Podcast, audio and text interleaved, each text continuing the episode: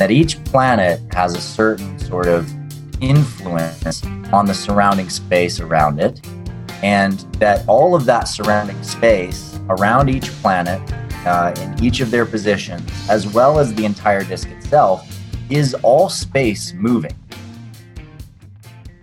Okay, guys, welcome back to the Grimerica Show. We're going to be chatting with Adam Apollo a little bit later. Uh, funny, we're recording the intro 50 years during the Apollo 11 mission. Anyway, Adam Apollo's on the show. We're talking Resonance Foundation. Another art crystal pops into our lives and a bunch of Adam's other stuff. Fantastic chat. Great stuff. Um, we got a good little intro here too. Graham's got his little chemtrail segment. He's gonna. We might let him do. No, no, no. I said geoengineering, Okay, whatever. Uh, we got Graham, solar radiation management. Baker Maker Dunlop. How's it going, buddy? Not bad. You're officially a hoaxer. I'm a hoaxer. I'm a hoaxer and tattooer. I'm a think it before you ink it guy. You're, you know, you're a hoaxer. I'm just trying it on for size before I make the decision. I thought you made a pact with Grimsteak. Yeah, I don't. I'm not getting a tattoo. Darren's just talking about a fake tattoo I got. We talked about it last intro, so Yeah, most people carry. it. Well, Yeah. maybe maybe people don't listen. Graham got a fake tattoo. He's been trying to sell it off as a real tattoo. Didn't I didn't have to try very hard. Darren was just like, oh yeah, nice. Hmm. Just assumed you got a tattoo. It's not a big deal. So this is the little intro Guess for, spot. I guess for think before you ink people, it is a big deal. just for you know, just for uh, this is what we do before the show. Like little intro, little housekeeping, With little Graham, get some people involved, get some listeners little involved. stories, his little synchros, Yeah. little attitudes. You can fast forward to the Adam Apollo interview if you want, or you can stick around for lazy ramblings. There'll be a timestamp in the show notes. Yeah. Just go there, click that. There Yeah. you go. This is a great chat with Adam. Oh, it's fantastic. It really builds upon the Marshall Everett's thing. Like both these guys talking when we talked to them, they I had things click. You know, I had like the spooky a- action at a distance of our thoughts and resonance. Like it, it just, I love it when we have these chats and things click. Like it clicks more for me talking to them than all the research I do prior to the chat. For me, it's usually already clicked. Not just kidding. Well, on that kind of stuff, you know what I mean? Oh, whatever. Like the uh, Don't start backing on, backing out of it now. the nature of uh, well, just the universal ego? stuff. Oh, The- oh yeah. The the uh, I don't know what the word for it is. The physical. Um, Yeah, you're, you're talking about the unified field theory kind Yeah. of stuff. That clicks for you. well, it's very similar to relatively relativity in a lot of in a lot of ways. It's very No, similar. it's not. Not really. Sure, it is. Mm. They share the same structure. Otherwise, one of them wouldn't be. Otherwise, both of them wouldn't be possible. One of them couldn't replace the other one if they didn't share a lot of the same fundamental properties. No, do you disagree? Yeah, but I, I think that's the It problem. completely that's the problem. down. Is that the whole the fundamental properties is different. Dark energy, dark matter. That's why that's all there, right? To Ether. make up, to make up that, put the fill in that the gap. We're just filling it up with sacred geometry now. No, it's more than that.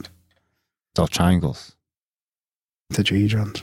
Yeah, so that could be ether, couldn't it? Yeah, that's what it is. That's that's, that's Or what they're dark saying. energy. That's what this is saying. Or dark energy. Dark matter. Or it's dark just matter. A, it's just a. Triangles of dark matter. At least they're defining it now, Yeah, improving it. That's I it. think in a way. Yeah, man. I just don't think it differs that much. It's a different theory, but whereas I think like electric universe is like totally overthrowing the thing. I think going from like unified, I would look at unified as being more of a progression to relativity.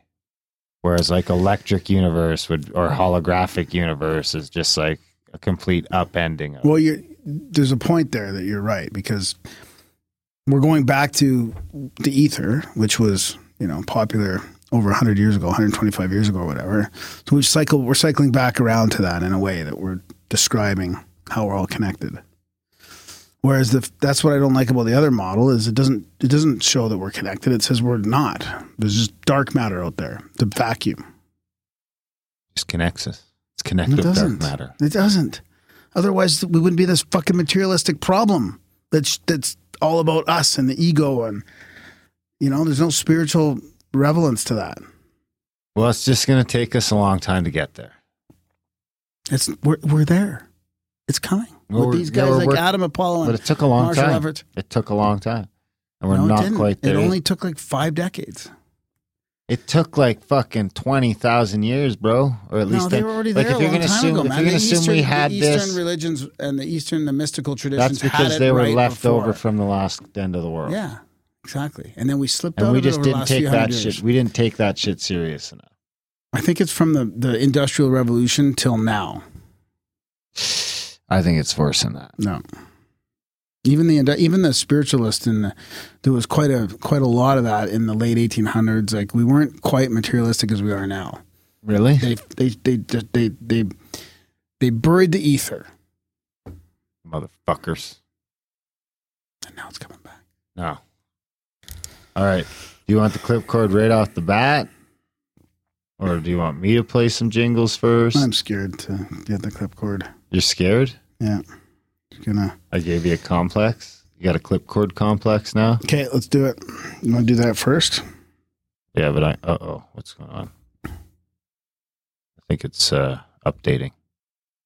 Graham is an all-in believer in chemtrails.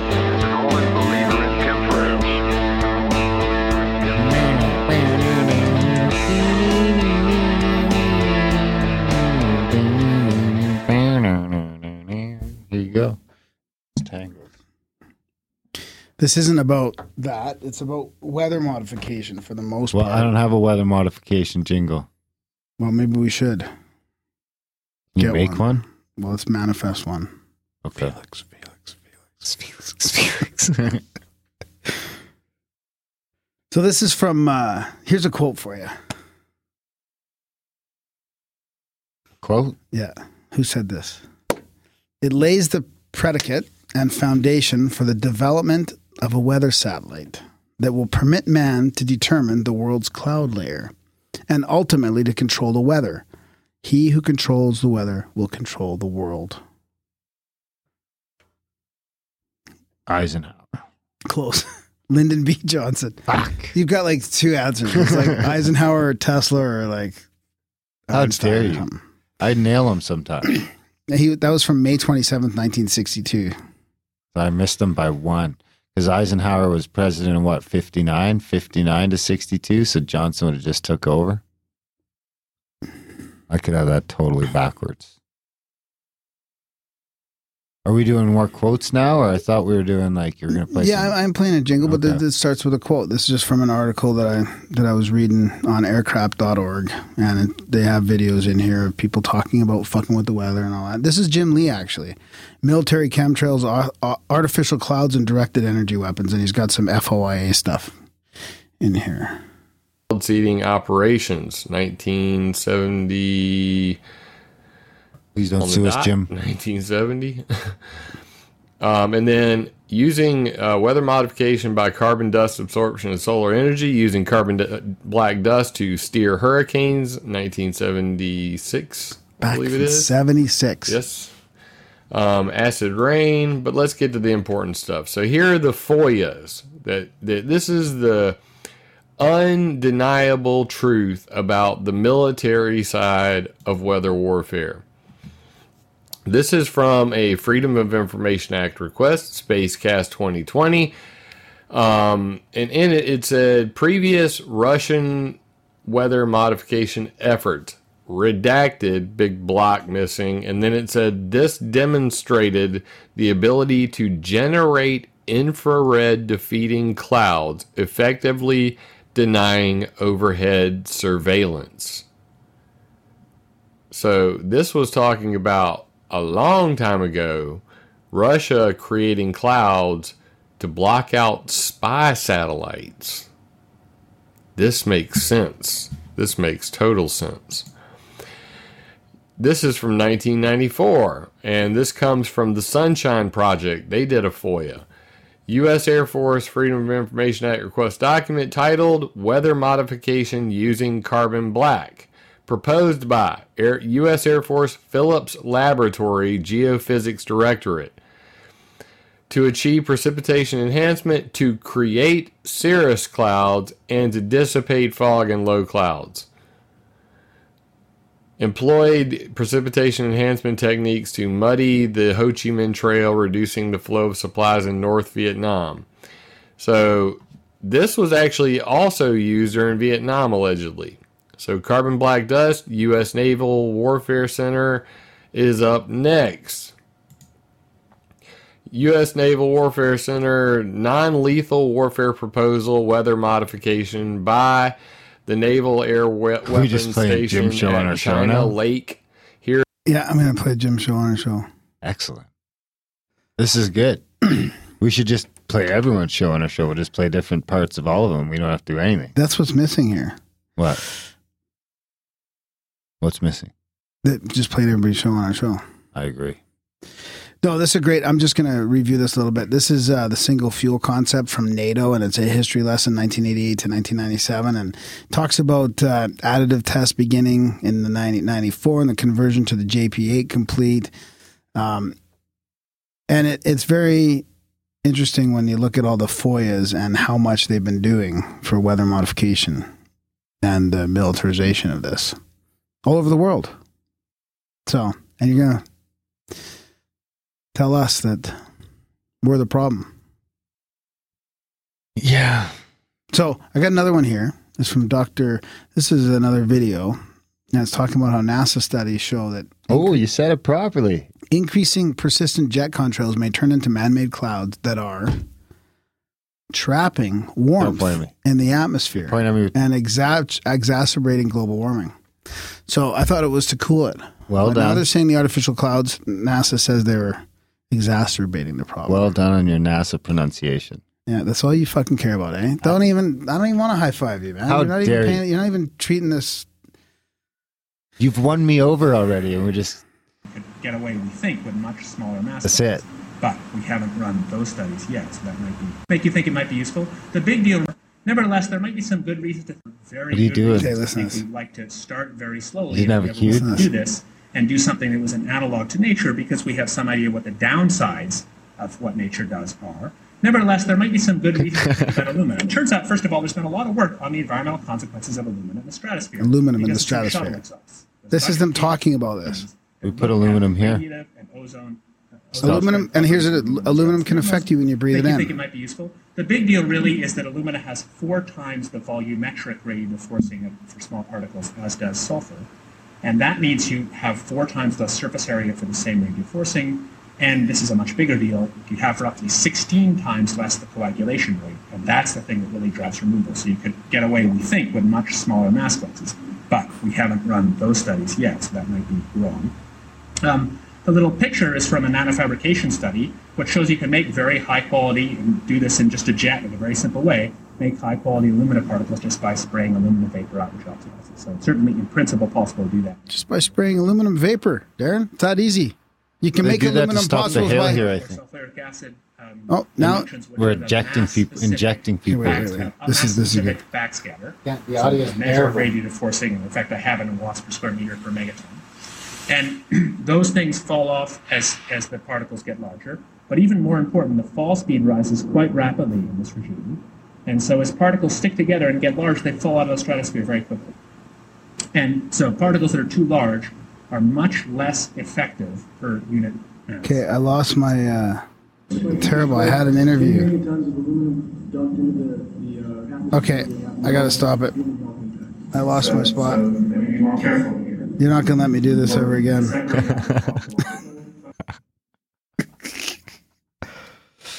I had I had a spot where he was on. This guy was on uh, Stephen Colbert talking about spraying sulfuric acid in the sky. I, I And heard that like- someplace. Did, I was playing it out there, Oh. and I had it all lined up, and now it's gone. I don't know what happened to it. You know what you got to do? But it's pretty funny because he he was like, I might be able to find it here. He was like, "Oh, so people aren't pissed off because you're spraying sulfuric acid all over the sky?" Who says that? Colbert? Yeah, it's pretty funny. Oh, here it is. We probably actually. can't play Colbert. Oh, I got it. Ready? oh God. Spencer, the most renowned This geoengineering scientist in the United This States, is how clear her voice. David Keith, appeared on the Stephen Colbert Show to promote his book, A Case for Climate Engineering. A case what for was climate revealed engineering. may be the most critical information about covert geoengineering practices than ever admitted to the public. You could actually spray sulfuric acid in the stratosphere 20 kilometers over our head and use that to stop the planet warming up in a Okay, kind wait, of ugly you- tech fix. You could you can spray something into the atmosphere to Yes. change. Okay, spray okay. pollution into the atmosphere to stop it warming. How do you do this? You'd Yeah. start with a fleet of modified business jets and say 20,000 tons of sulfuric acid into the stratosphere every year. Uh-huh. And each year you have to put a little more. Mm-hmm. And this doesn't, in the long run, mean that you can forget about cutting emissions. We will need to rein in No, emissions. we'll get to it eventually. But in the meantime, we're shrouding the Earth in sulfuric acid. So people are terrified about talking about this because they're Uh-huh. scared that it will prevent us cutting emissions. Right, and also that it's sulfuric acid.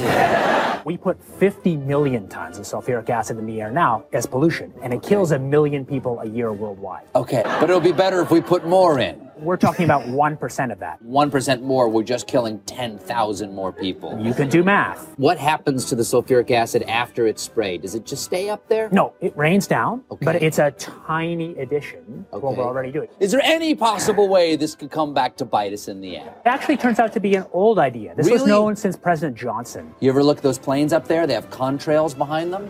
Maybe all those planes with the contrails, maybe they're actually spraying chemicals into the atmosphere right now, and Uncle Sam isn't telling us. Seems extremely unlikely. The fact That fact the is United government- States is not telling something to its citizens, that seems extremely likely to me. Enough of the mainstream view of this, but he did make fun of it pretty good there. I mean, he does make him look like a bit of a tool. Spraying sulfuric acid into the air doesn't seem like a real great idea. I guess No. it's probably in a bunch of our exhaust. Still, I mean, that's probably the better point do you to make. really know that? is that you're spraying 50 million tons of it into the air now. Well, you're not really spraying in the air, right? You're spraying it. It's going up into the atmosphere. You're not just layering the top. I mean, who knows what the fuck that's going to do, You think? or who knows what it's been doing.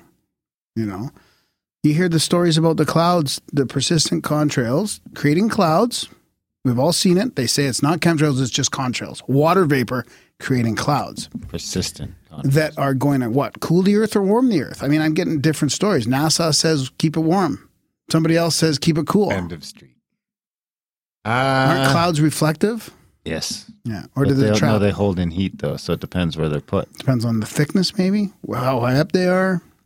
No, they hold in the heat. So when the clouds in, when the clouds come in at night, it stays warmer at night because they hold the heat. We got to get Jim Lee back on the All show. right, Jim Lee. Shout out to. I think he listens. Doesn't he? Yeah, he's awesome. Jim, come is- on the show. Jim has been doing some fantastic work over YouTube. Have the clipcord back. Are you done? Uh, yeah, I'm done. Yeah. Well, Thanks for your patience there, yeah, Darren. It wasn't a total fail.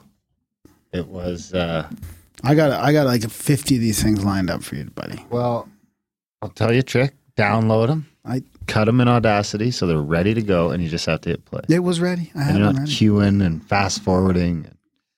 It's uh not a good look.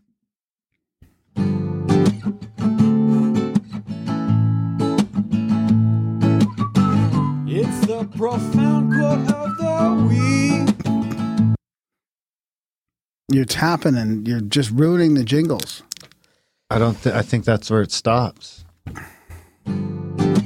Something happened when I copied it over.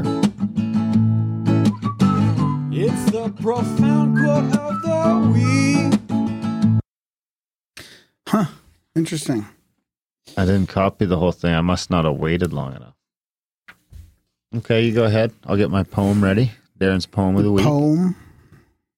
Okay, I just picked this up here. It seems very. Uh, I hope uh, Adam Apollo is okay with us talking about all this stuff on his intro. Who said this, Darren? The measures adopted to restore public. Okay, the measures adopted to restore public order are first of all the elimination of the so-called subversive elements. They were elements of disorder and subversion.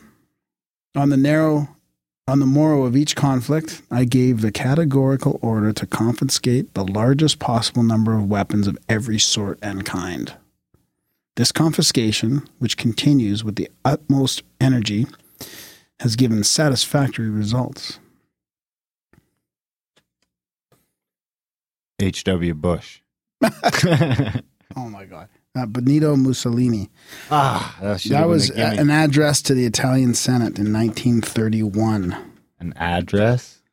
I'm going to address the Senate. Are you going to do a an upside down thinking one? No. No. Good. Not doing any upside down. I don't have my highlighter. I lost my highlighter, so I can't track things properly here. It's in the sack. Oh, I didn't know that. You saw me looking around I saw you looking around and stuff. What am I, a fucking mind reader? See, this is a communication thing. 13questionspodcast.com. So I just noticed that this book says Grimerica and Joy from Trisha, and the the author is Trisha. So Nikki must know her. Where are we? Sinking ball of fire. It's not just a sunset disappearing into the water. It's not just a sunset glistening like fire. It's the end of a day that was given to you. You may be smiling or singing the blues. It's the close of the hours that pass so fast. As the night falls, the day becomes the past. If the ray of the sun reveals itself tomorrow, your heart has a chance to shed all its sorrow. Drink in the light, but prepare for rest. It's never just a sunset. aw. That's nice. Yeah. I think there's e- 18, so there's probably 16 to go. Wow. Are you doing more quotes or you're just doing some highlighting? I was just doing some highlighting. All right, so support the show. Grimerica.ca slash support. We're uh, coming up near the end of the month. Did we talk about this yet? No. No, not this time. Grimerica.ca slash support. Honestly, guys, We got to fight you. those algos. We, We, got to fight the algos. We got to fight the people making the cancellations. PayPal canceling you motherfuckers. Sorry, Oh, I didn't mean to call you motherfuckers. I apologize. I got an email that addresses that again. Did you? Calling it too many adjectives. Calm right. down. I'm I said, sorry. I'm talking to you. We're trying. Support helps me not swear. Especially when you call the supporters MFers. It's in love. Grimerica.ca slash support. Sign up for a monthly. There's Patreon, there's Stripe, there's PayPal, there's one time donation, there's sending cash and books. A bunch of different P.O. ways box. to support the show. Send stuff to the P.O. box, spam gram, all that helps. Review the show, share the show. Honestly, though, uh, financially, we could use some. Uh, it helps us budget, helps us grow, helps us expand, helps us catch Pay up with the expenses we already got, like rent, etc. Um, and uh, we're creeping up on one percent. I think we could get there like real soon. yeah. Like that we could get there this month. That'd be great. So Grimerica.ca slash support. Plus, then you get all those black budget shows, two a month or so. We went on a hiatus there for a while with all the CAC confusion, but we're back hammering them out. There's about 40 or 50 in the back catalog you can enjoy. Check that out. What else? Anything else? Yeah, just the chats. Uh, Fantastic people always chit chatting in the chats. Can't keep up with it myself, but it's uh, pop in there every morning, say good morning. Good to see everybody in there. Stop on by, stop on by, stop on by, stop on by, stop on by, stop on by. Head on over the Burner Jets. Okay, you're hitting multiple jingles constantly now. That's the problem. I need a new jingle board. Grimerica.ca slash support. I was going to see what was going on in the chats Oh, just to see what the latest thing was. I mean, We got the last thing in the chats. Looks like it could also be a battle axe of sorts. Magic and loves equals Grimeros. Uh, I don't know what they're doing. They're always up to something. They're making codes. Learn to code superhero code. That's what happens in the chats. Grimerica.ca slash chats. Truffaut's a heavy hitter in there. Ryan from Kansas. Grimstate Graham's in there. Who else? Someone was saying the CWS chats are like Gen Pop. well, that's the name of their Oh, is it? channel, Gen Pop. Makes sense. I don't know. I'm not what does Gen Pop mean, though? Like Gen Pop's like the genuine population part of a prison. Oh, Gen. Oh, okay. Yeah. You don't want to go to Gen Pop. Epstein doesn't want to be in Gen Pop. Yeah, stay away from those chats. They're not safe for work. NSFW. Neither are ours half the time. To watch what channel you're in. Some of those memes, borderline. Uh, so yeah, go Grimerica.ca slash chats. Check out the borderline memes. I mean, it's better than anything on social media. On We got a whole bunch of channels in there too. They're always filled with stuff: health and fitness, and UFO, paranormal, politics, pyramids, and archaeological stuff, gambling picks, cannabis, movies, music, and art. The five G room, all kinds of stuff. There's a room for fighting, Fighting, arguing, and stuff. Yeah. Really, there's a fight room. What do they call that? bickering, and something. or. Really? Yeah. Socratic debate. Bickering. Not that no, one. No, that's like that. That's for like uh, high level debating, and Oh, okay. bickering and squabbling is just for like the John and Paul experience and the general name calling. You take it, sideline it. I don't want to. Here's the thing. I don't want to. I don't want to take away their speech, but I don't want their speech in the main chats Yeah. when they're fighting. I just got to be considerate of the other Congress people. Well, and then, then you should allow, allow people. People can just go in that and watch them fight, That's watch them right. argue, watch right. them debate. We could set it up. We got the voice channels in there. People could listen to bum bum bum bum bum bum bum. bum. We could get that song like from when Kirk had to fight Spock. We used to have that as a jingle. I know what back happened. in the It's day. probably It was the fourth page in the jingle board. I don't think it's even on.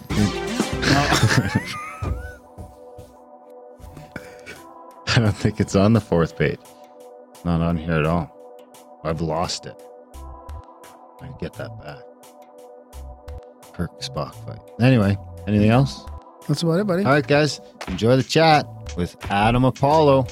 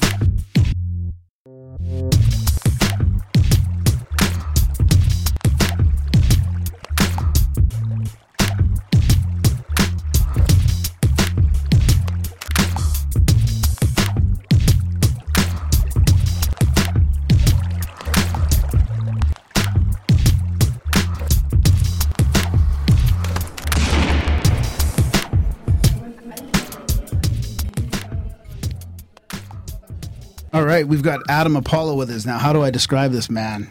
Wizard, musician, astral traveler, scientist, researcher. I think I'd I'd rather just hear it from him. So, welcome to the show, Adam.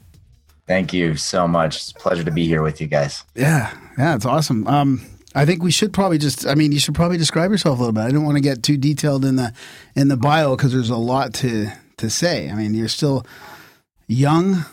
I mean, the, ex- the amount of experience you've had and the amount of stuff you've done, it, it's one of those things I'm just mind blown. like, how does he do so much? Uh, I appreciate that. I mean, you know, you can't really see the fuzzy, squiggly gray hair sticking out of the back here, but um, you know, I, I guess I'm young relatively. But for me, you know, life got jump started pretty early on. Uh, I woke up when I was about 15 and realized I had an energy body that was capable of being manipulated by my consciousness. And having some very profound experiences at that age caused me to deep dive into the nature of reality, of physics. Um, I just got an insatiable desire to explore the universe and unpack everything I possibly could. and originally, I had a plan to have a book out of all of that work by the time I was, you know, 19 or 20. Um, as I did my first big, you know, physics presentation on unified uh, field theory, and, and for me, it was specifically the unification of science and spirituality through unified field theoretics as my senior project in high school Nice. and um, and then found myself sort of following a path of uh, redefining and transforming education um, and that led me to have an opportunity to meet some amazing people and then i started speaking at different events uh, leading up to um, the International Symposium on Digital Earth, where I was a keynote speaker at their gala to a bunch of, you know, Google and satellite agencies and all these people. Um, and then from that, got invited to be a speaker at the White House and United Nations. And um, this was all, you know, still in my early 20s. And so that that kind of all that work, you know, really jump started my ability to uh, really integrate the different pieces of the puzzle, as I call it, um, of how we can transform as a human species and transform this planet. And you know, could couldn't get me off the train of purpose, so to speak. No kidding. Jeez, I, I, I didn't hit that train until I was like mid thirties. I'm not even sure if I'm there yet. well, don't worry, that train does stop periodically. Yeah. And there's plenty of stations. Let's so more people on. no So worries there. so what? Uh, when did you when did you get involved with the Resonance Foundation and on along that journey? Yeah, well, I, you know, I'd uh, obviously been deep diving in physics since I was a teenager, um, and you know, had pretty much assembled my sense of a unified field theory with basic geometric descriptions of space time and how gravity forms, how uh, equilibrium forms, and allows the passage of electromagnetism through uh, a state of equilateral tensegrity in the structure of space time, and then also uh, predicted um, geometries for what would cause spin and radiation to occur, um, and had pretty much found the roots of a lot of the forces um, by the time I was in my early 20s and, and had a pretty clear description of those. Um, and then at some point, I started coming across Nassim Haramein's work and uh, just had heard his name for a while. Started, you know, checking out his papers on spin, which he, you know, added uh, torsion and spin equations to Einstein field theories, which I thought was great, a brilliant idea, very necessary because obviously everything is spinning out there. Um, and tracked his work for a while, although initially I, you know, and I, he knows this, but I initially thought that you know he was missing a really some really really critical stuff um, but that he was on the right track and uh, over the years we started kind of running into each other because we'd be speaking in the same places or conferences um, and then i actually became very good friends with the mother of his children and uh, and after that we started actually really getting together and connecting and downloading with each other exchanging sort of the the deep mental structure of how we've been perceiving space time and where the compatibilities were in our theories. Um, and then all of that led to, at some point, uh, through a contact that I had met at the White House, who was interested in my work in particular and wanted me to help her review Stephen Greer's work in order to decide whether or not she was going to fund Stephen Greer to build uh, this new energy system. Wow. And I went to this meeting. We reviewed Stephen's work, and she asked me what I thought afterwards. And while I thought he did a great job, and you know he had some really good team, I was really concerned about the net of forces around him, and that I felt honestly that even if he built a new energy system, it wasn't going to go anywhere. And so I advised her not to fund him at that time, and she agreed, and she felt like that was not the best situation. Um, but in the year following, she was planning to come to this event, uh, Nexus Youth Summit at the United Nations, where I was speaking at.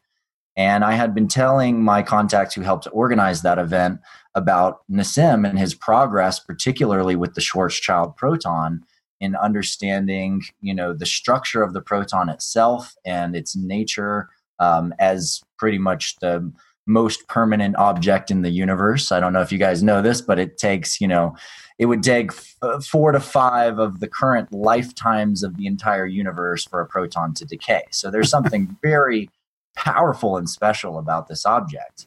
And um, and I thought, you know, Nassim has really been dedicated for a very, very long time, and I think he's on track to creating an energy system or to making a breakthrough in that area. And so last minute called him, got him to come out to speak on a panel, went out to dinner with this woman, and uh, and you know nine grueling months of dealing with lawyers later, um, I got the Resonance Project Foundation, as it was called at the time, funded for about twelve million dollars. Nice. And so this enabled the facilities on the on Kauai to be developed. And I kind of came out of that window like stoked for him, and then going, how am I going to pay my rent this month? You know, I'm like still building little websites for clients and scraping jobs here and there, doing the thing. Um, and I had really established at this point a clear vision of what an integrative educational framework would look like and how to deliver that online through online systems. And so I ended up asking the president of the board, who is a friend of mine, Marshall Lefferts, who also just finished a book called Cosmometry. It's an amazing book um, for a grant to do this. And he was like, "Well, I don't. I don't only want to give you a grant. Like, let's join forces. Let's build this education system together." And I was like, "Well, if you want to do that, I would give the first version of this to the Resonance Foundation." And so that's what ended up happening. We ended up building the Resonance Academy together.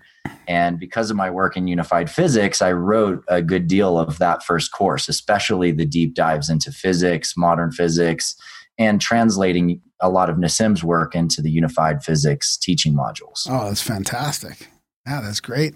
So that's that was the whole genesis of of that that educational part of the Resonance Foundation, then I, I guess, right? Yeah. So Yeah. I saw Nassim about five, I think it was about four or five years now, five years. I think it was just when the Hawaii thing was uh, starting. I think I don't know the full timing of it and all that, but now thinking back on how long ago that was now, like so much has happened since then, and yeah, that's that's that's incredible. Did we have Marshall on last week? We had we talked to Marshall last week. It was fantastic. Yeah, Yeah. He's, his book is amazing. I just got the copy of it, and you know it's like this thick, tons of full color Oh. pictures, um, and it's a it's a super deep dive. Marshall's brilliant. And yeah, what a guy too. What a great guy. And we ha- I can't wait to get that book in in the studio. It's going to be one of those ones I'm, we're always like probably going to be referencing. yeah, Yeah. Yeah, I, I figured you guys knew each other, but I didn't know that you were that close. That's that's fantastic. Yep, we've all we've all had a deep weave for a long time, and um, you know it's it's interesting how uh, at different times in our lives we like really it's important for people to really get behind the work of of someone who's really having breakthroughs, Yeah. and uh, and there's kind of a circuit of that where like you got to back people when they're when they're really rocking it, and a lot of us really backed Nassim when he was making his big breakthroughs Yeah. and um, and and he still is making big breakthroughs. Um, and it's also important, I think, uh, as researchers and as scientists and as people who are all stakeholders in thinking that has the power to really change the world, that we all support each other. Um, because I also feel uh, like in the community, and I've seen this a lot in the disclosure community. You guys have probably seen it as well, where there's kind of just a lot of backstabbing and infighting and people talking junk about each other. And, you know, I think at the heart, whether you're right or wrong, I think we all are still on the mission uh, with the same intention of really bringing the truth to this planet and to, you know, making an equitable, peaceful, and thriving world for all of our children. Yeah. Yeah, it must have been great for you to meet also a bunch of like-minded people at the Resonance Foundation. I mean, I know a friend of ours also like a, a big shift in his life was going to a meeting about the Resonance Foundation and, and meeting a whole bunch of great people that and his whole life just shifted at that point. Mm. So Mhm. yeah, that's uh Well, I can tell you, just going to um, going to Egypt together and going to Peru together, getting the students actually coming on these missions where we deep dive like in these intense sites, you know, and you're all underground in the Serapeum, and you're looking at like, you know, thirty different hall, you know, chambers, and inside of each one of these chambers, you've got these massive sarcophagi, you know, supposedly these tombs that are 30 feet long, is, you know, six or seven feet high and eight feet wide, and they're a foot and a half thick, and they're made of basalt, you know, nine and a half on the hardness scale. They're laser sharp. They're, the corners are almost sharp enough to cut your finger still, you know, and they weigh 70 tons to 100 tons each. And the archaeological story is, yep, they put them down there as tombs for bulls. Yeah. you know and you're just like that's bush you know like come on like like this there's so much amazing stuff going on on the planet. And when you see these things you know with people with students um, who just yeah everybody grew up with the same kind of stories coming out of school. Um, but when you actually go to these sites and you actually start questioning the physics of how some of these things came together, it's just astounding and it's so inspiring to think about the the height of civilization prior to the end of the last ice age. Yep. Yep. Global as well. Do you think it was just then, or how far back do you think that goes? Well, I mean, I think that that's that's the last kind of juncture we can tell a major cataclysm happened and we can really see the evidence of the breaking that happened at that time. At the Younger But- Dryas, like? yeah, just like from the flood, the evidence of the flood itself. Yeah. But you know, a lot of these sites, for improve, for example, when you look at the the terracing on the mountains, you've got terraces that go from the bottom of the valleys all the way up to the tops of the Andes, and you know, you, you wouldn't like hike up this mountain to go and like pick some radishes. You know what I mean? Like this is like five to ten thousand feet verticals, like insane, insane. And and you're just thinking like, well, how would they even deliver stuff from the tops of these mountains to the bottoms? And you're you start looking at it like, wow, this entire country, like this whole area, as you're traveling for you know hours and hours and hours, days even across the country, you're seeing these same structures going all the way from the bases to the tops of the mountains. And it just starts to give you this sense of that this was a massive breadbasket for a civilization that was so huge like we don't even have records of it at that size. We know the incas had a large scale civilization but you can tell what the incas built and it's all the lower terraces and they look new and they look pretty nice you know but these old terrace lines they just go on and on and on and on and they cro- crisscross the entire country in fact a lot of south america has them. That's probably the same sort of stuff we were looking at in uh, the from the Pueblo people down in Colorado. You know, it's that same sort of idea where you've got the Mesa Verde, the people are living way the fuck up on that mountain, and there's no way they're getting water and stuff up there. So it's like, you know, what did they have in place that was Bringing thousands of logs and hundreds of thousands of stones up there to build those things. They brought those logs 90 miles or some shit. Anyway, Yeah. let's jump back to physics. Um, you had you had said you had done a, a lot of the work on that that course on the on the physics. I was wondering if you could give us sort of just uh, a quick rundown of a, a reminder, so to speak, of where um, the unified field theory kind of differs from from relativity relativity.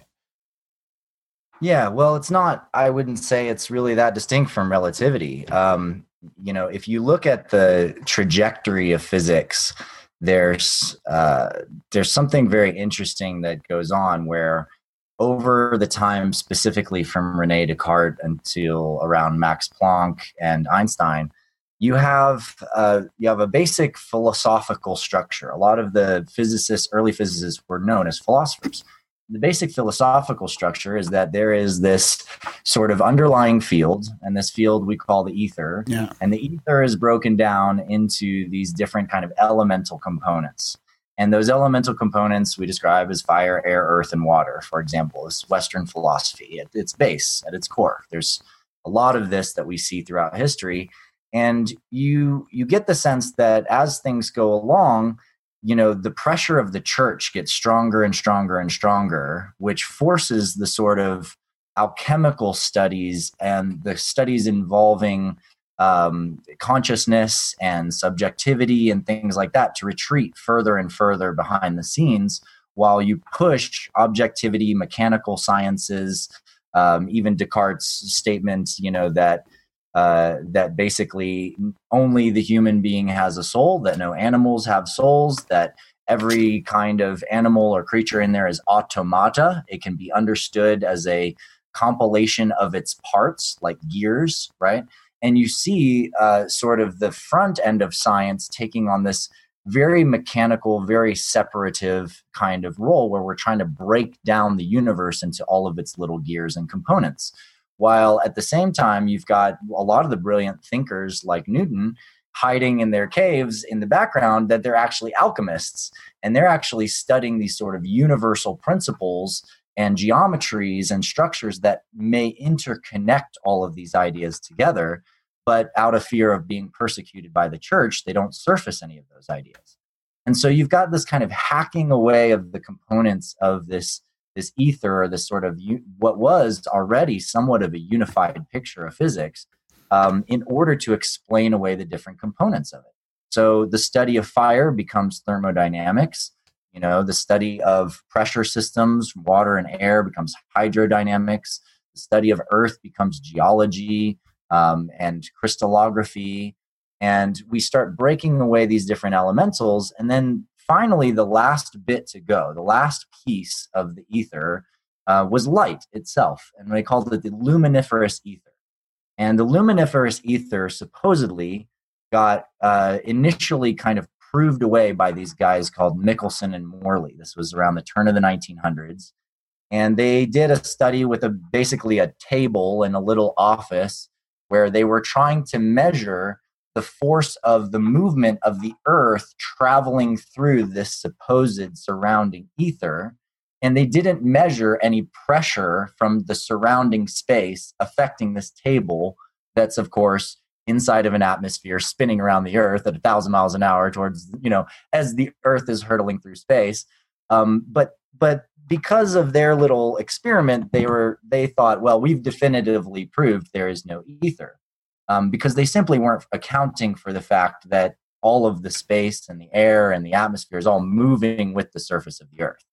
So then you get you know max planck coming in and he starts looking at quantizing the electromagnetic field. And around the same time, you have Einstein come in, and Einstein names the sort of quanta of light, the littlest, tiniest bit of light, as a photon. And he does this paper on special relativity. And this paper on special relativity basically describes how we perceive light and how light actually works in the universe and how light is related to time and perception and how light speed is something that is based on the observer, right? And this this paper was super groundbreaking. Um, and for the scientific community, it was also a really great way of saying, finally, we don't need this luminiferous ether to describe anything anymore. We just use Einstein's work and we've gotten rid of it. Voila, you know, like done, deal. Yes, you know, it's the age of quantum mechanics now. Um, but unfortunately, or fortunately, as it may be, you know, 10 years later, Einstein publishes a paper on general relativity. And the paper on general relativity says that light is affected by the structure of spacetime. That in fact, the bending of spacetime itself can curve light. And because of this, you know, his teacher Lorentz comes up to Einstein and he says, you know, hey, Einstein, you know, you just proved the ether exists. You know this, right? and Einstein's like, oh, you're right. I did. I have to do something about this. So Einstein does this whole paper on general relativity and the ether. And he does a press conference on it, speaks about it, does all this stuff, but everybody ignores it. Nobody wants to hear it everybody's excited about the quantum mechanical world and you know these german guys that are now coming out with stuff uh, bohr and heisenberg and like all of these kind of crazy new ideas coming out in physics and and everybody ignores einstein's theory on the ether that that general relativity actually requires an underlying ether. And even when we finally you know did the the basic experiments to measure how much energy is in empty space in the vacuum itself. And we did these plate experiments where you know you're trying to detect how much force is there. Even when we discovered there's so much force in the empty vacuum that it's 120 orders of magnitude different from what we think of as empty space we just threw it out the window. It's called the vacuum catastrophe and it's one of the biggest faux pas in physics, you know, for uh, in the past hundred years. And it's it like literally shows that physics is really screwed up. and not only that, but then you have Heisenberg's interpretation of quantum mechanics and the uncertainty principle, which Schrodinger, you know, who are sorry, um, uh, yeah, Schrodinger, which we all familiar with Schrodinger's cat, right? Like this cat in a box, and the cat's in the box, And Schrodinger comes up with this idea that, well, if everything's uncertain and it's either a particle or a wave until you perceive it, then if you put a cat in a box and then we don't know which way it's going to measure, is the cat alive and dead at the same time? And Heisenberg's like, yep. And Schrodinger's like, you're insane. And Einstein thought he was insane too. And yet we still use that as the example of how quantum mechanics works. But it's missing this very, very, very fundamental principle, which is that if space time is a vibrating, highly energetic medium, if you have a node vibrating in a superfluid, highly energetic field like that, it's going to be both a point of vibration and it's also going to produce waves at the same time. And so you're going to have wave and particle at the same time. It doesn't matter which way you measure it. You can measure the position of the center of the vibration, or you can measure the angular momentum of the waves. But either way, you're still dealing with a, an underlying vibrating fluid. And the beautiful thing about this is that the more you start looking at this sort of classical interpretation of space-time, where space-time itself is a geometric lattice in a high state of tensegrity, just like Buckminster Fuller was talking about. You know, it's all triangles. And, and you start looking at how that structure is moving in the shape of a proton, how that structure is moving in the field around electrons, how that structure is moving in, in gamma radiation and these different things all of a sudden you start seeing how all the different forces and the dynamics of things all arise in space-time from this fundamental field which takes us back 600 you know years to the idea that everything's the ether and it's all just different geometric expressions of the ether and we're finding now that in the height of our science and technology that those ideas were actually correct and that ancient cultures actually had a much better idea about what was going on in space time than we give them credit. Yeah. Yeah, which kind of gets back to the ancient mystery part of it that we were talking about, where they were, I think they were utilizing some of this and, you know, maybe not like high technology like the way we see it now, but they were tapping into it somehow with maybe with sound or vibrations or whatever. Yeah. Sure. Yeah. Did that get to your question? Oh, yeah. That, that was fantastic. Yeah, was good. answered. I mean, yeah. very, very well articulated. I like ether.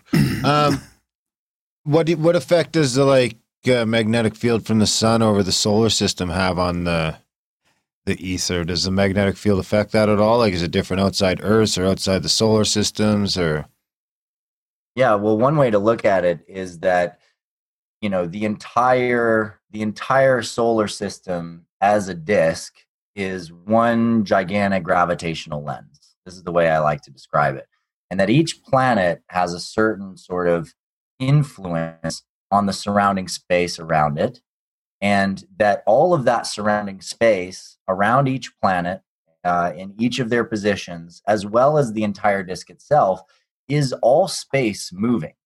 So you can imagine the entire thing as a series of vortices in a fluid, and the whole thing is moving.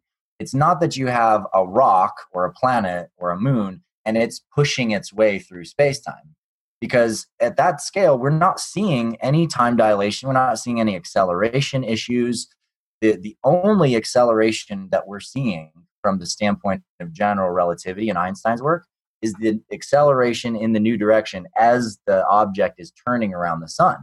But there's a stability to that, right? We should see if if there was a friction between the planet and the surrounding space, we should see planets slowing down at some point, right? But we don't because the whole flow of the space is moving. The field itself is fluid. And so the whole thing is moving and rotating. And because the field itself, the ether, so to speak, this underlying structure of space, is actually made of light at the Planck scale, it's actually vibrating light which is literally nodes of singularities woven together in wormhole networks and entanglement structures. Um, and that that because it's made of light, uh, electromagnetic radiation also doesn't have any friction passing through it. So uh, you can think of the radiation from the sun or the radiation from the galaxy as it passes through this wave-like structure, fluid structure that is the whole solar system it's not having to change form or slow down. It's just following whatever shape that space time is in. So, for example, as it travels close to a planet, it gets bent slightly, right? If it goes right by a star, it gets bent even more. And if it goes right by a galaxy that's nearby, it could get bent to the point where you actually see galaxies behind other galaxies, gravitational lensing. So it's more like a super fluidic whirlpool around the planet than the actual dent in the space time like we used to show with the so it's like we have to take that old model of the planet putting the sag into the fabric of space and start spinning that whole grid Exactly. Right. And also uh, break our idea that we're just look, you know, it's useful to look at the gravitational divot in a two dimensional structure. that's right so you got to take that grid and lay it on happening. top you got to lay that thing on top of itself a million fucking times and then start laying them this way as well so it's Yeah, almost exactly. more like a hard drive You, yeah. Well, uh, that's interesting. Tell me what you're seeing there when you're thinking. Well, that's how I picture like a hard drive working. Like it's all broke up into those little fucking sectors or nodes. Or I mean, I'm not, I don't know uh, the techno babble for it, but it's basically split up into a bunch of little, however many little bits, yeah, electromagnetic switches. and you can cram each bit with a one or a zero, and somehow that turns into this. But I mean, I just when you start picturing space as a giant, giant, giant, giant grid of n- nodes, then it just starts seeming. I mean, the whole thing well, it's seems 'cause you like- holographic. It's because you like simu- simulation theory so much. It's the only that- thing that then makes you- Then it's obviously Worse going to word, hard yeah. drive for you. That's right. Yeah. yeah. I mean, we just spent last week talking about holographics. it, it is a totally a holographic data field because you know what what we started to realize is that when you have quantum coherence right which is the phenomena that one area of space-time or the the subatomic structures in one area of the space-time match those in another location in space-time what we see is the phenomenon of entanglement where when you change the spin for example of a subatomic particle and then the other one changes at the same time right? But what we realized is that that experience of entanglement and the quantum coherence that exists there that can be propagated anywhere and in fact all it is is that when space-time in one area has the same basic geometry and vibration as that in another area they are effectively they effectively behave as if they're the same space Resonating. Yeah. Well, that's because everything's entangled. That's right. And then now, if you apply that, let's say you apply that to the electromagnetic structure of an idea. So, like, if I have this idea in my head and it's in my brain, right? But it, there's an electromagnetic structure to it. And there's also a neuron structure that's being formed cellularly at a much larger scale around that idea, right? To store it kind of in the wetware of my body. Um, that specific electromagnetic uh, a patterning that forms that idea is not necessarily isolated to my head. Right. So that means eh, somebody else or somebody that I'm connected to could spontaneously, literally develop the same exact Oh my god. quantumly coherent idea pattern in their head. Well, not only that, it I've seems to happen. it like that. It That's- seems to happen. finally- it's finally, Yeah. it's finally There's a able to million, you know, it. there's a million examples. Well, probably not a million, but there's a hundred examples in history of 100 monkeys? Well, not only that, just like The different inventions inventions, uh, happening on different parts of the globe at the same time. You know, like literally within months of each other. But I've never really. pi- I I finally visualized how it would resonate, like how that entanglement could happen. Like if you created a thought that was exactly the same shape and spin. Did you say the same same same shape and vibration or spin Vibration. as somebody else? It's going to resonate. Yeah. That's why the five G's here. This not necessarily uh, constrained by the spin because spin is really just giving us compression and radiation, right? But think of it instead as like a Like bunch of nodes vibrating together, and they vibrate, and there's a color pattern in those nodes, right? Now you can you can kind of play this idea out in your head by thinking of like a song. When you listen to a song, that song is stimulating a certain kind of pattern of ideas and harmonics in your head and feelings and all the stuff that you have when you listen to that song. Well, why is it, do you think, that when there's a really, really epic blockbuster song released, that like all of these people feel it so deeply and it, it builds and builds and builds as a crescendo until like the whole world goes crazy over it. I mean, look at Michael Jackson as a phenomenon with some of his music, and there's these points where it's just like across every cultural barrier, people are feeling this resonance and this experience of this music, and it's connected to the experience that the person had who made that music and recorded that into the hard drive of the ether, so to speak. Yeah. And so this imprint of this particular vibrational field gets picked up by other people. And when they tune into that kind of same field, all of a sudden they feel connected. They actually are connected to all the other people that listen to that same song. Yeah.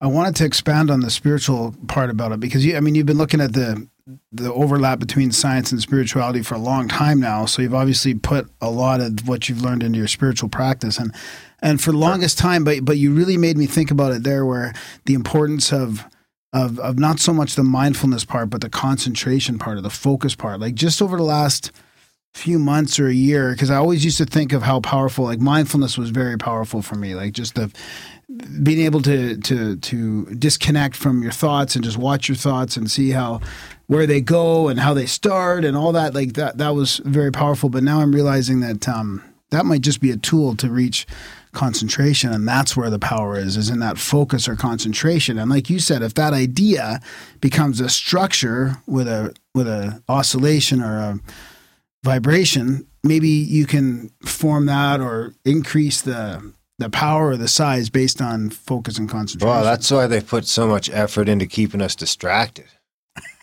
Yeah, well, you got that right.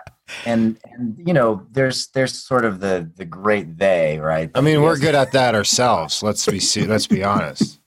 yeah exactly we we definitely work at doing that ourselves and a lot of that is because you know when you start thinking of uh, ideas as these sort of crystalline vibrational imprints then you start realizing that depending on the geometry of the imprint depending on its structure it's going to actually filter light and as it filters light it's also filtering emotion it's filtering what things you can now perceive new, right? So let's say you start building these sort of hard structures of thought based on what your parents taught you, based on what your church tells you, based on whatever, you know, was passed down through the society or culture that you live in.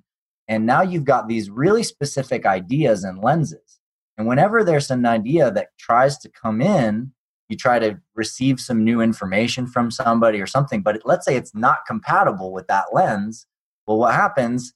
That lens literally stops that information from coming in and it blocks it out.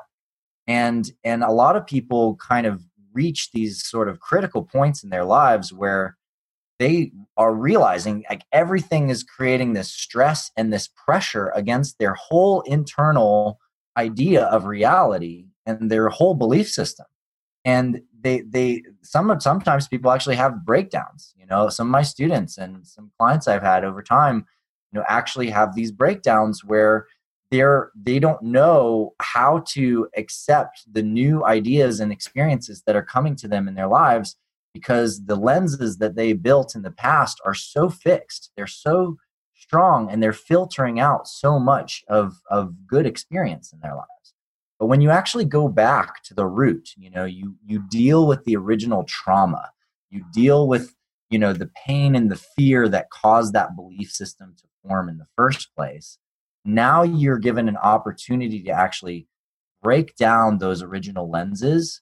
And as you do that you know there's a, oftentimes a lot of things stacked on top of that original belief that are all going to fall down but if you let it happen and you let all those things that you thought were real fall down and fall apart, you might feel like you're kind of in a in a chrysalis, you know, and your entire body as as you know a caterpillar becomes a butterfly, you know, you've got your entire body is melted down into goop.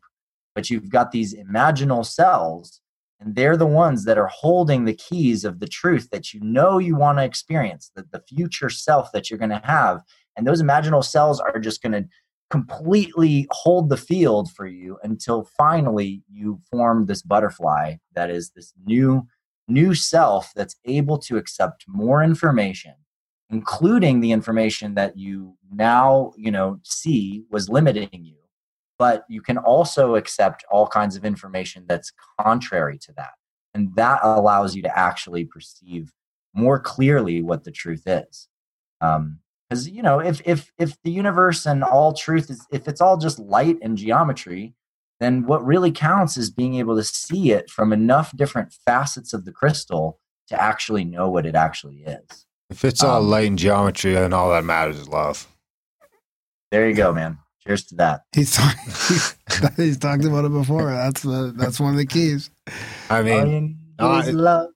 honestly, because if it's just that, I mean, then you're obviously on a hard drive, so you might as well make the best of it. Quit your job because it doesn't matter. what did John McAfee say? You'll be fucking smart enough to get a new job before you starve. Yeah. there you go Don't quit your job because I told you to. Support the show. Um, well, a job can be a, a lot of people get jobs based on a specific mental pattern passed to them by their parents. Like, you got to do this, you have to work, you got to make this money, and they don't know how to get creative enough to be doing what they love. So, what's the answer? You go and you work at McDonald's or whatever, right? Yeah. And at some point, you're like, what the frick am I doing? What is this? Is this the life that I really wanted for myself? Where where is my creativity? Where where do I get to really be me? And a lot of people, you know, go into drugs and alcohol and really kind of lose themselves in and try to kind of numb themselves outside of that world because they they're in a circuit and they feel trapped inside of this cage of life. And uh, let me tell you right now, that cage is just an idea. That's all it is. It's literally just a way of thinking. It's like thinking the earth is flat and you're trapped. You're stuck on the earth. There's a giant ice wall. Oh my God. You know, everybody's lying to you. Oh my God. All of NASA is like, it's a huge conspiracy. You know, like all, you know, there's a there's a level of fear feedback that can occur from ideas like that that literally begin to isolate you and create a cage around yourself and your mind.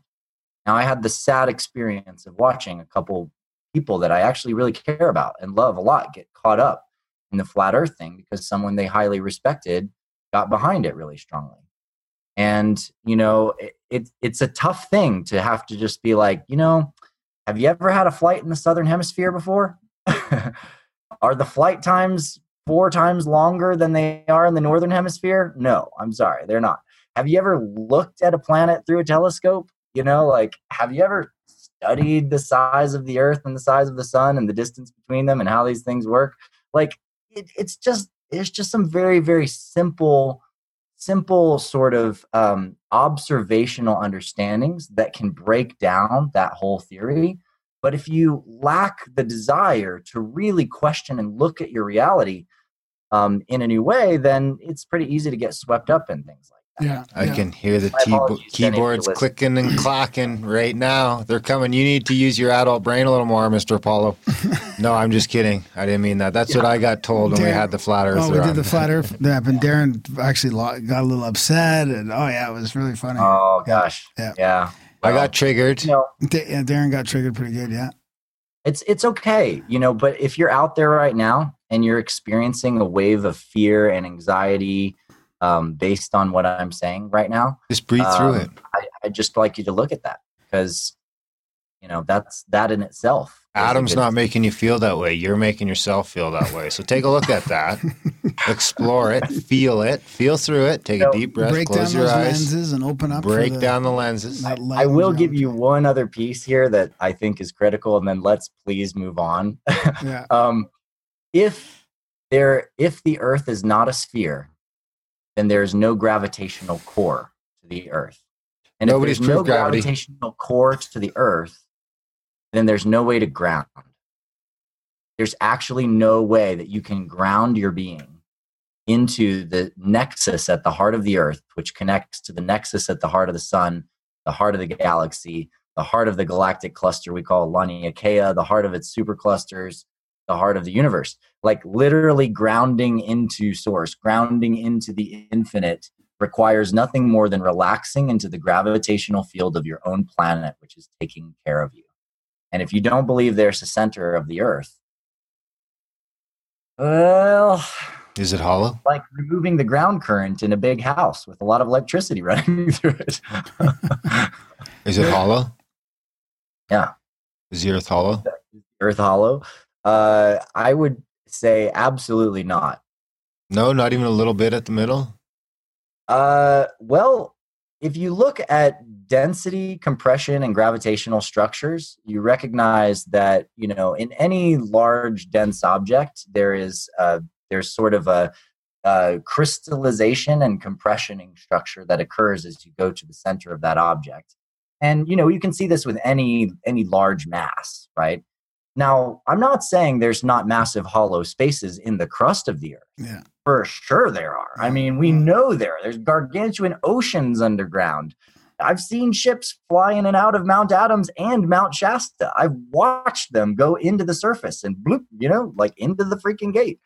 But, you know, when you go down far enough, it gets pretty freaking hot and you keep going and it's going to get hotter and hotter and hotter and hotter and hotter and more and more compact. And we know this because there's literally an engine being generated by the force of the heavier metals moving under the ground in the magma that are generating the earth's electromagnetic fields. And if you went all the way down to the core of the earth you're going to get to the inner core which is basically a giant iron crystal and at the center of that you're going to reach a point where the the protons are in so much so much coherence that you're actually going to see a singularity and I, I think Nassim is right on with the idea that there's a black hole at the center of every proton as well as every large gravitational structure the earth the sun galaxy That's creating Absolutely. matter and causing the planets to grow.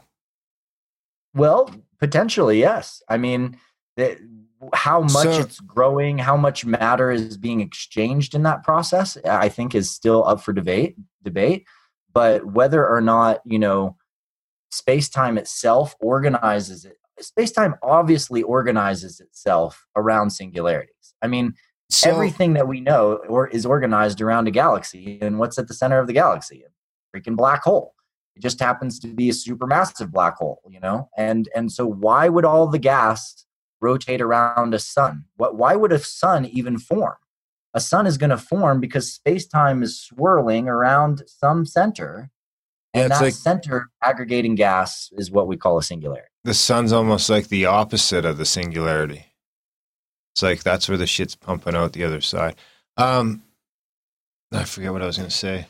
Well, the the whole the whole translation of a black hole, as in removing matter from space, is is I think a little bit incorrect, and that's why you know people like Hawking have had such a hard time figuring out the firewall problems and all of that with losing matter and information into a black hole.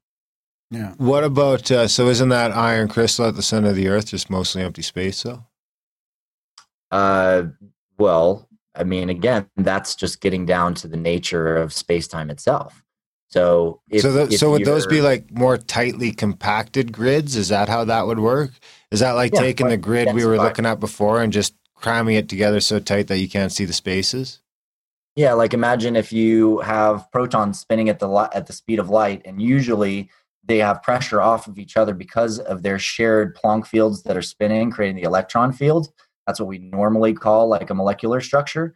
But it gets to the point where the protons literally start all getting compacted into like one single giant nucleus. That's kind of what we're talking about. The compactification of protons into a grid where they're almost behaving as a single nucleus. Hmm. And at a certain level of coherency in that nucleus, you could think of all of their gravitational points aligning in a core and that core extending itself as literally a singularity. Now, it doesn't have to be that big, it can be very small, but the amount of force that that level of coherence creates, you know, is then also magnified and magnified and magnified by all the co moving protons that are in a lattice structure extending out from it. Because when you deal with an iron crystal or a metal crystal, you've got every single atom in that structure aligned in precision to each other and they it does they does they don't have to even vibrate that much and and also the whole structure is rotating and spinning too so you've got this like super hot spinning crystal of you know Plancks vibrating together and forming this incredible field.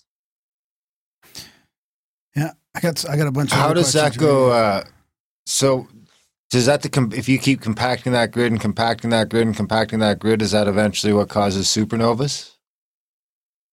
Yeah, well, that's that's an interesting concept. Um, so you know, we we have some clear ideas about why supernovas form when a sun explodes, for example, right?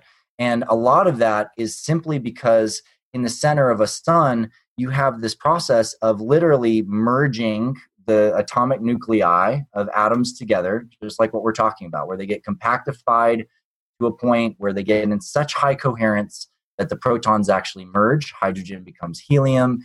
Um, helium then becomes, uh, you know, heavier uh, objects and, and processes, and then noble gases. Um, and eventually, you know, you start getting metal production and carbon production. And as you start getting into these higher levels of coherence and, and crystalline structure, now what happens is there's there's sort of like uh, an expense account where like the the the lower structured gases keep moving in through this this field and joining in and joining in and joining in and it gets to a point where there's a pressure compaction issue between the pressure in each of the layers going to the surface with the pressure in the core. And because you have this giant object and it's just made of gas it's super fluidic um, it at that point has this capacity to actually implode on itself and as it implodes it's all it's trying to reach a higher state of singularity. It's devouring um, the, the remainder of the the gases inside of it in order to consume itself. And as that happens the whole thing goes supernova and explodes. But that doesn't mean when that happens that now all of a sudden you have a black hole in the center of that that sun. Um, you know from our standpoint from the unified physics standpoint that black hole the singularity was already there at the core of the sun. It's now just grown and you've also now expended a lot of the lower level gases and you've literally transmuted them alchemically into higher state metal structures. So matter is is evolving in its form through this process. And as we know supernovas are really the the origin of a lot of our planetary systems because that that whole process that a sun goes through in that rebirth literally creates the carbon and the heavier metals that we need to have planetary structures like the Earth. So that means that if there's a black hole, a supermassive black hole or singularity at the center of every galaxy, then we could actually just be on the center of a giant sun.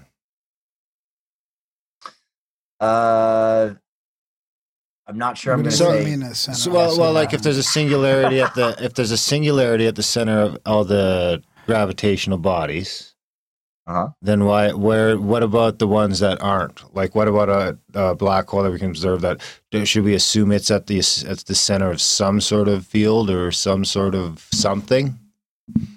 Yeah, well, when you when you get to the scale, when you get to the scale of like galactic supermassive bla- black holes, you've you, you're getting to a scale point where entire stars are devoured by this thing, right? Yeah. So is there like something fundamentally different between that and the singularity at the center of the sun? Or is it No, just scale? The sun, the, the center of the sun is merging all of the energy and information the same way as the the the black the singularity at the center of the galaxy. Ooh, so we're like the galaxy that just went supernova. Yeah, and the the interesting thing is that you know the proton is sort of this amazing mediator because at the scale of the proton, you basically have a little singularity, but you've got you've got a stable geodesic geometric structure of space-time around it that's in such high tensegrity and so stable. And I keep using the word tensegrity. That's a word by Buckminster Fuller. I highly recommend checking it out if you don't know what that means, but it's a balance of push and pull, right? So it's got enough radiation and compression at the same time that it's stable. And so you look at a proton, and the way that I describe this in, in my work and papers, and I actually have a course on quantum geometry coming out in the Resonance Academy here in the next couple months, is to look at a proton like a series of layers of geodesic structures. So imagine like Buck, Bucky's geodesic domes, but you've got, you know, lots and lots and lots of layers of that. And so you've got this super highly refined crystal Um, and and this highly highly refined crystal is stabilized around its nuclear core, but it's a crystal made of light. So parts of that crystalline object are going into its nuclear core at the center and entering the infinite singularity, and parts of it are radiating out at its horizon. But it's in a stable sort of toroidal state of rebirthing itself, and it's spinning at the speed of light, so it's able to survive multiple lifetimes of the universe. And is that sort of like hmm, that's interesting. Because that's kind of like that makes me think that sort of all the stuff on the macro side of things or the quantum side is sort of stabilized. And or the micro sorry the micro and the quantum side is stabilized and the macro universal side is not stabilized. Now i can't remember not exactly but but I'll, I'll, just finish what you were saying right there and then i want you yep. to continue. Um, so it's more like the proton is stable at the proton level right? If you break it apart, neutrons are not stable. Quarks are not stable. Nothing else down there is stable. The proton is pretty much the only freaking stable thing at the quantum level down at that scale, right? And then if you go all the way up, the entire universe has a level of stability. And so there's this sort of holographic relationship. And Nassim has done a lot of great work on this recently with his new um, cosmological constant paper, which I, I recommend checking out and it, it's literally talking about the stabilization of a whole universe and the relationship of the entire universe's stabilization to the individual proton and the holographic relationship between them um, now all the things in between we've got some stuff going on. Yeah. Is there any evidence of it's trying to stabilize?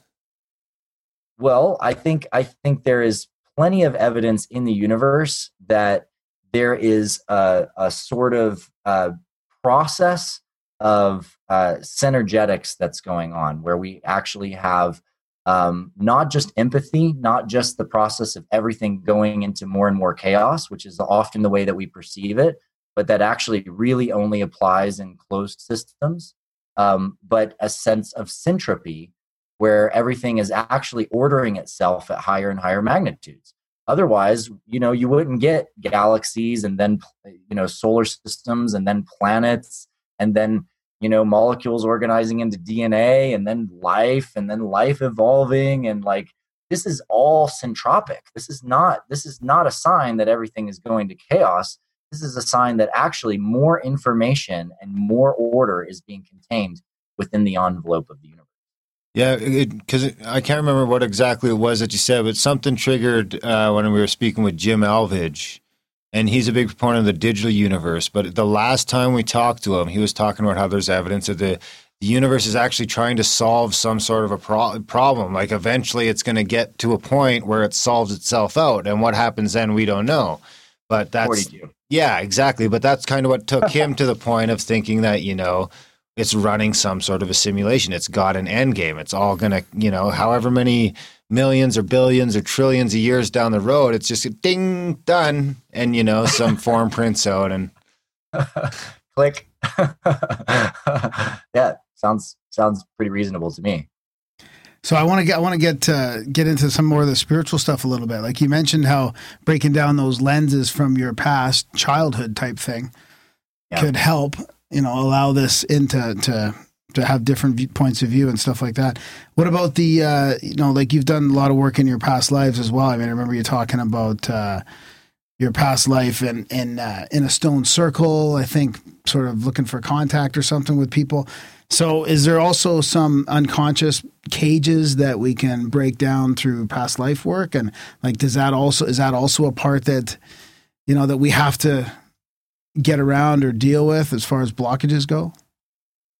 It's a huge factor, and it's one that most people are not accounting for very much. I didn't either. I mean, growing up, it took me until I was, you know, several years into my kind of downloading the structure of the universe process to even consider reincarnation. And I and I didn't. I, I was just like, I don't know, maybe, maybe not. I don't know. I don't do I care? What should I have a reason to care?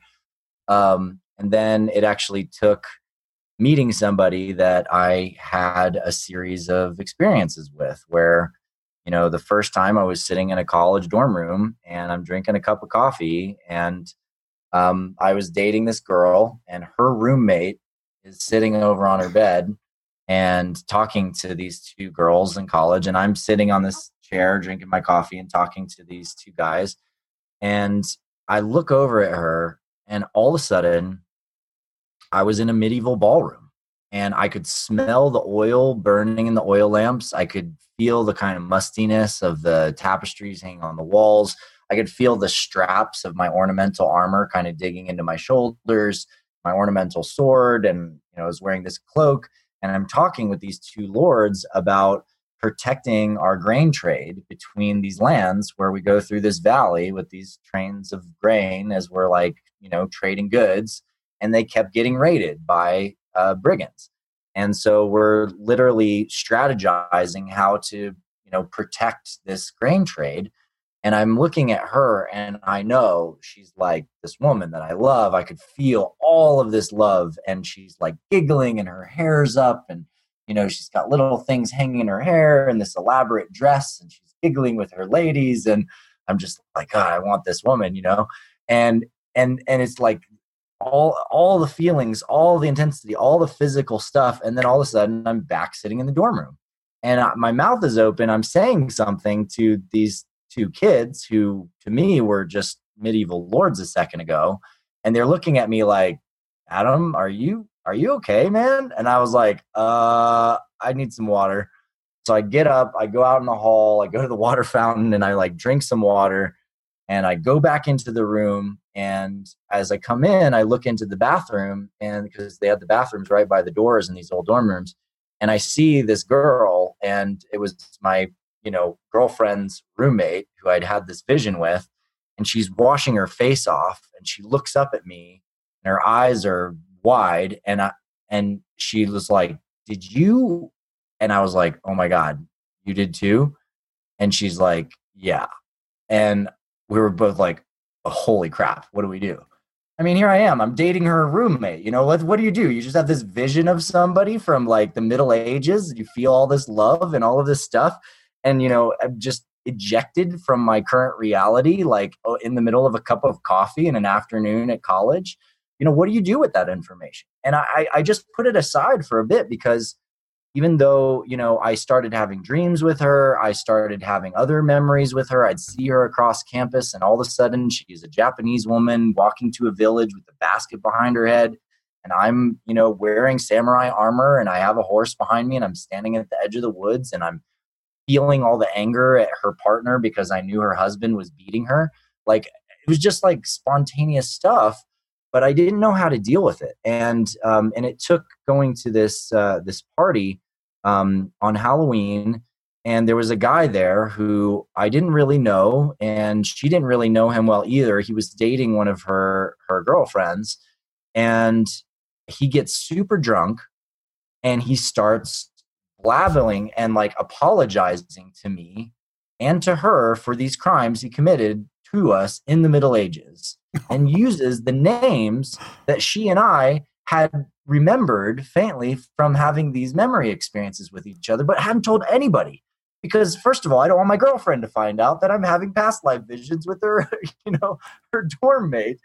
And and he's he's crying and apologizing. And I felt all of it so deeply. And and all the way to the memory of him and I battling in my courtyard and killing each other. Wow. And it was so visceral um, and so intense and so like beyond what I could, you know, explain. But I, I had to start studying this. I, I, I decided, you know, I have to look at this logically now. I need to actually understand what's going on here because that is something that like that was that was proof beyond me just having some kind of fantasies about a girl, right? Um, and and at that point, I started studying, and I started realizing that more and more people were coming into my life that I had connections with in other times, and I had to start dealing with that information. And as I did, and as I started to accept these things, I realized sometimes I had to deal with the pain and the the hurt and the nitty gritty stuff of what I had to deal with in the past It's- not about aligning yourself to the archetype of some great being and thinking you're Alexander the Great or Cleopatra and wow, I'm just like Alexander the Great because I have a successful company. You know, a lot of CEOs do this. But that's that's not the freaking point. And when you're doing that, you're connecting with an archetypal stream of a being. That's not actually direct experience. Direct experience is remembering your mom dying. Direct experience is remembering your village being burned. Direct experience is dealing with the pain and the love and the intimacy that you had with people and the relationships that you had in another life. And I started working my way through a lot of different lives and facing the really hard moments and also the blissful and beautiful ones. And I started to see how, you know, my own concept of who I was had been very, very limited.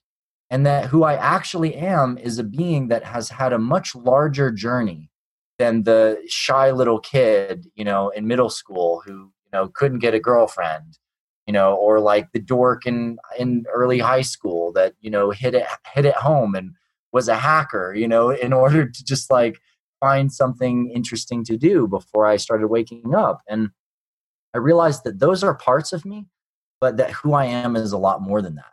And as I started accepting all the parts of me, the good and the bad, I started realizing that I had been integrating skills from my other lifetimes since I was a little kid. I, I, I automatically had started, you know, doing martial arts when I was very, very little.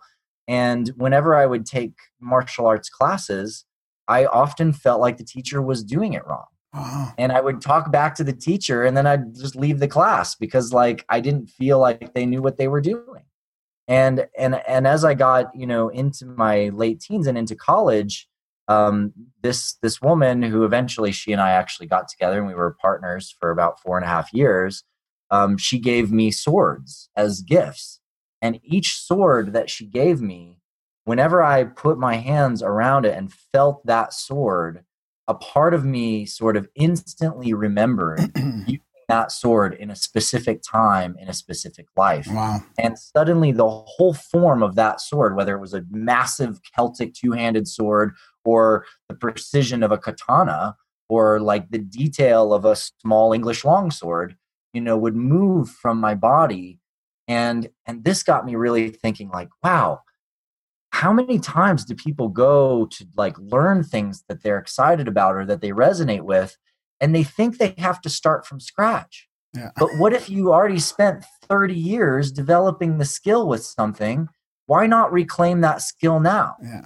and, and what that requires is really just being open to like what kinds of things are there now that also you may have learned in the past like cooking or writing calligraphy or doing sword play or gardening farming i mean there's all kinds of gifts that that you know we pass to ourselves through time and i think they're very very valuable and worth finding Wow, that's a great way to put it. Yeah, I've never thought about it in that respect. With, you know, like I, I, I thought of. I think I had a one little past life regression A where, little one? uh, where I was in like a eleven, the year eleven ten or something like that, and I had a a shield, and I've, I've always had this chronic. I had a, a bad uh, bad elbow, and and I've always thought that maybe that's from getting you know beat with the shield or you know beat on the shield a lot.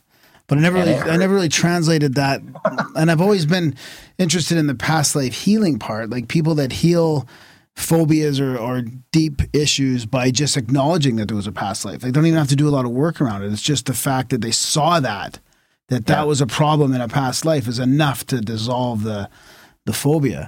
But I've never really thought about it in that way. Bringing something like that could be why we have phenomenal, you know, whatever. I mean, even even it might not even be the same sport or art. It could be very something very similar, you know. And all it takes is tweaking it to Right. to be, you know, the Michael Jordan of something. What was your thing then? You think? Just getting beat up. well i That can makes tell you man getting hit with a mace yeah, wall shield yeah, that hurts bad. And if you're defending somebody that you really love and care about, uh, and whether you succeeded or failed, either way, Yeah. you know, there's Yeah. there's an impact that's left in your body from like Yeah, yeah. having this experience of like taking the beating, you know, Yeah, yeah. and and it's that's true of so many things, you know, like gosh, it, like whether you're, uh, there's a lot of intense stuff that's that can happen in a lifetime, Yeah. right? Yeah. So I want to. I, I mean, we're it's flying by. So I want to get a couple other things. I wanted to talk to you about a couple things. Maybe we can just go from there. Like your contact in the desert experience and how things have shifted in that whole community. I mean, it's it's such an interesting time right now. Like you mentioned, seeing you know craft coming out of uh, a couple mountains there, and the disclosures made a lot of headway lately. I mean, Bob Lazar was just on Joe Rogan, and the whole um, Navy, Navy pilot thing is coming out, and we've got groups all over. Like we do CE5s as a group as well. And I wanted to ask you a bit about some of our experiences and what you thought about that. But then there's also the the spiritual, practical magic aspect of what you've learned with the the sacred geometry. And you, you mentioned it a little bit, like your how a thought is a is a thing. So, do you have any tips on putting focused thoughts or intentions into uh, into you know a sacred geometrical thing that can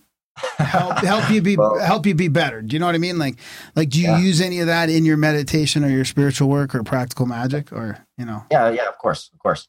Um, we can touch on that briefly because Yeah. I know you want to get Yeah. into some other really juicy stuff. So, um, you know, one of the too, most so. powerful methods of using geometry and consciousness to, to to make things happen is doing vision boarding, um, and and specifically like do a vision board on a giant piece of poster board. Draw a circle to start with, and put what you want to create inside that circle. This is how I've manifested houses, cars, things, money when I needed it. You know, I'd do a small circle on a piece of paper. I was like totally struggling. I had no idea how I was going to pay the rent. I'm like, I need this in or- and I need these things in order to make this happen. And I need it within this amount of time period. And, you know, there's lots of tricks and techniques. You can like take words in a phrase and you remove the vowels and you just use the, Sigil, the consonants Yeah, sigils. put sigil, those consonants as yeah. symbols inside of a circle. And you know, the vowels is the om, a i o u, right? And the a i o u is the vibration of the feeling and the energy that you're putting through that. And so, you know, any idea that you have, whether you put it on a piece of paper or it's in your head, is a crystal. It's a structure. It's a geometry. And that geometry or that structure is only going to be as alive as the energy that passes through it because it's also made of light. And as you put energy through it, that's what we call emotion, energy in motion. It's the feeling that you pass through that crystal. So, what does it feel like to have that house or that car or that thing or you know manifests you know that healing experience for your family member that's hurting what does it feel like to move through this crystal and have it be fully actualized and then the third step is what do you do to anchor that crystal and that feeling into matter and this is a really really important piece and this piece involves the pentagram often because that's literally the geometry of grounding. It's Mhm. literally the geometry of gravity. This is why the ancient cultures used that to call in the rain, to you know make a storm, to make fertility happen. And a lot of people are really blocked at that step. And the reason they're blocked at that step is often because maybe they're Christian and maybe going back in Christianity, they heard that the pentagram means the devil and Yeah. it means that, you know, that if you use it, you're using magic and you're evil. Well, guess what? You're basically blocking your root chakra and you're disconnecting yourself from the process of gravitational fields and how they form matter. Like, I'm not saying anything's wrong with Christ and Christ's teachings. I'm all about it. I think Yeah. Christ was the man. But but you got to get rid of the the sort of curses placed on the early Germanic tribes by the Roman Empire because those were just created literally to disenfranchise a bunch of people, destabilize them, and then be able to take over and convert them. It wasn't because there was anything at all evil about Pan. Pan's just about sexuality and fertility and like life force energy. And you know, when when Pan became the devil, that was literally the time period where the Dark Ages started and the plagues spread across Europe.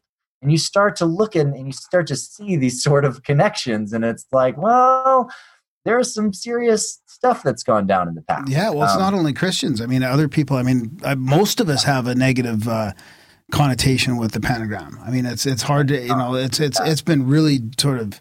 That's because we're a Christian culture. Well, I think. No, I don't know. Yeah, probably. Probably. Yeah, probably. So is there? But is there a difference between an upside down one and a, and a, and a right side up one? I mean, is there a, a way not, to? everything is spinning Yeah.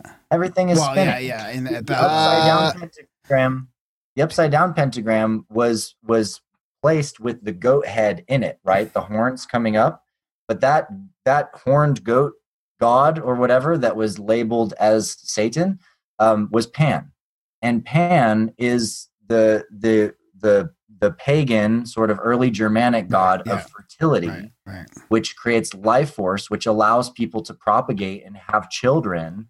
And so, well, yeah, if you don't want them to have children as much and you want to make you make sexuality bad, right? You start implanting your own calendar, you start taking their sacred dates like Samhain and you make it All Hallows Eve or Halloween. You take winter solstice, you make it Christmas. You take Ostara, you make it Easter. You know, these are just it was co-opted. There was kind of like a, a thing that went down. And, you know, a lot of people don't really understand this history. And it's an important one for us to really reconcile and actually make the peace on earth that Jesus was talking about and loving your enemies as yourself and starting to realize and recognize that we've we've sort of cursed things and blamed things um, that that really never needed to be cursed or blamed at all. And, and in fact, if we want to make peace, we have to start accepting that everybody has wisdom, and they're just coming from different traditions. Yeah. we have to love them as ourselves. Yeah. And the big three came from the same book, guys. So chill out. Seriously. exactly. So anyway, mentally heptagram, Yeah. emotionally hexagram, uh, physically pentagram, mind, emotion, and body. That is how things in the universe are created, and it's it's there's nothing evil about that. That's just how the universe works. That's the physics of reality. Yeah. tomato. Fantastic way It's to- like tomato, tomato. No, no, no. Except instead they took tomato and made it into fucking kill everybody else, hate. You know, they just really took a beautiful thing and turned it into a. Well, I shouldn't say that. It's coming I shouldn't around. say that. There's a lot of beautiful stuff in all the religions. There is. Um, Yeah, there is. On the best side of it, but there's also a lot of terrible shit on the on the bad side of it. I mean, to the point of whether it's you know not just at the war level. There's the internal shame level. There's the um. yeah, It's just, let's not go down that road. Let's go down ground Okay, road. I don't want to waste the time down that okay, road. let- tell us about your, your experience at Contact in the Desert. Then let's switch gears to that because that was a great Oh, sure, explanation man. on the bed. Yeah, that was a great conference. Um, I I really enjoyed it. I've uh, you know I've I've uh, I've heard about and known about Contact in the Desert for a very long time because I've had a lot of friends go and speak there Yeah, and yeah. Um, uh, and regularly be part of it and um, never really went because of two things. One is usually I had stuff booked around that time, and the other is just like you know I I've just taken care about where I go and how I take where I take my information and you know I wasn't totally sure it was like a good place for me to share you know my work um, the balance of the science as well as the sort of metaphysics and my galactic experiences um, but then I met Victoria Gavoyan. and she came and heard me talk in a giant pyramid in India um, at a uh, science and spirituality festival that happens there every year, the Global Festival of Spiritual Sciences. And um, I did this big talk, uh, and afterwards she came up and she was just like, "You have to come, please." so I I set it aside. I set the dates aside, booked it. I'm definitely going back next year too. I had a great time. I had a great crowd. Um, even not being that well known within that circle, Uh-huh. um, I had Yeah. a great crowd in my talk, and I ended up doing like I think four different talks. I did Wow, my wow. keynote, I did a workshop, I did an intensive, and I had the deep honor of being on a panel with Graham Hancock, um, who's been a friend of mine, and I just love I love Graham. He's he's such an amazing man. Um, and James Gilliland was on that panel too, Hanovi Strong Deer, and JJ and Desiree Hurtak, which I've known for years, and they're good friends of mine too, and um, just absolutely love them because Keys of Enoch was you know one of the first kind of uh, spiritual books that I came across uh, in my late teens. That when I opened it up, I was just like, "Oh my god, these people have cracked some codes! Like I'm gonna have to like really up my game to even understand what's in this thing." Um, and it's to this day is one of my kind of most sacred books. It's an amazing book. What was the panel on?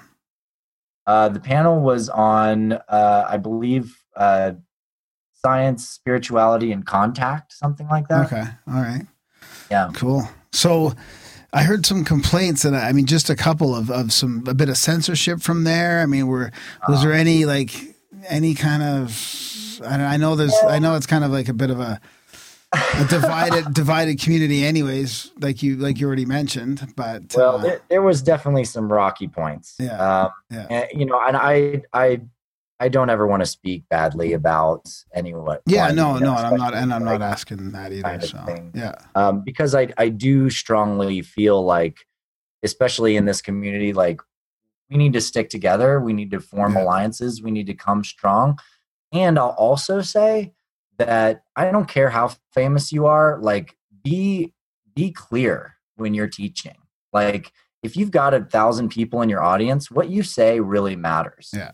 So if you if you're just kind of rolling along and you happen to say that, you know, um, that you think the pyramids were created at the time of Akhenaten and Nefertiti, you know, and then you go on to talk about how all the pyramids were built prior to the Ice Age, like you're going to be causing a problem because right. people are not going to understand.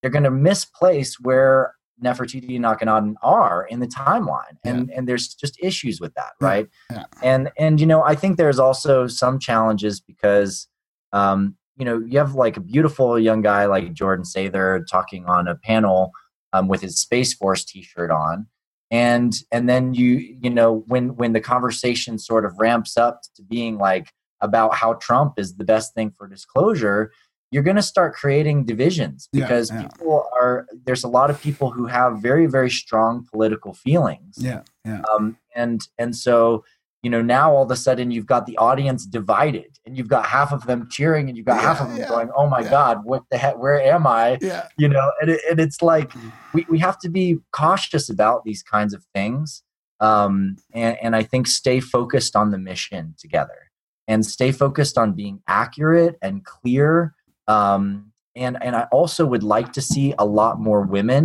being really supported and brought forward at contact in the desert there are so many amazing women speakers out there and channels and Yeah. um, and I, I would really like to see a much stronger contingent of the sort of female powerhouses out there at conferences. Yeah. So just Yeah. a few notes. No, that's that. Yeah, that's that's very interesting.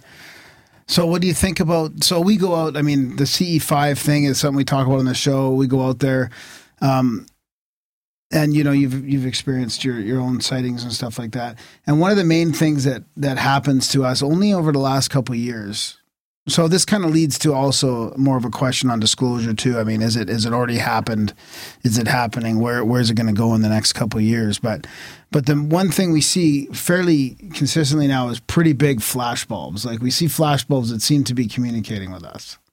yeah. Um, you know, and and we've well we've seen craft as well, low flying craft, low flying uh, unidentified craft. But i any thoughts on on the flash bulb Yeah. thing?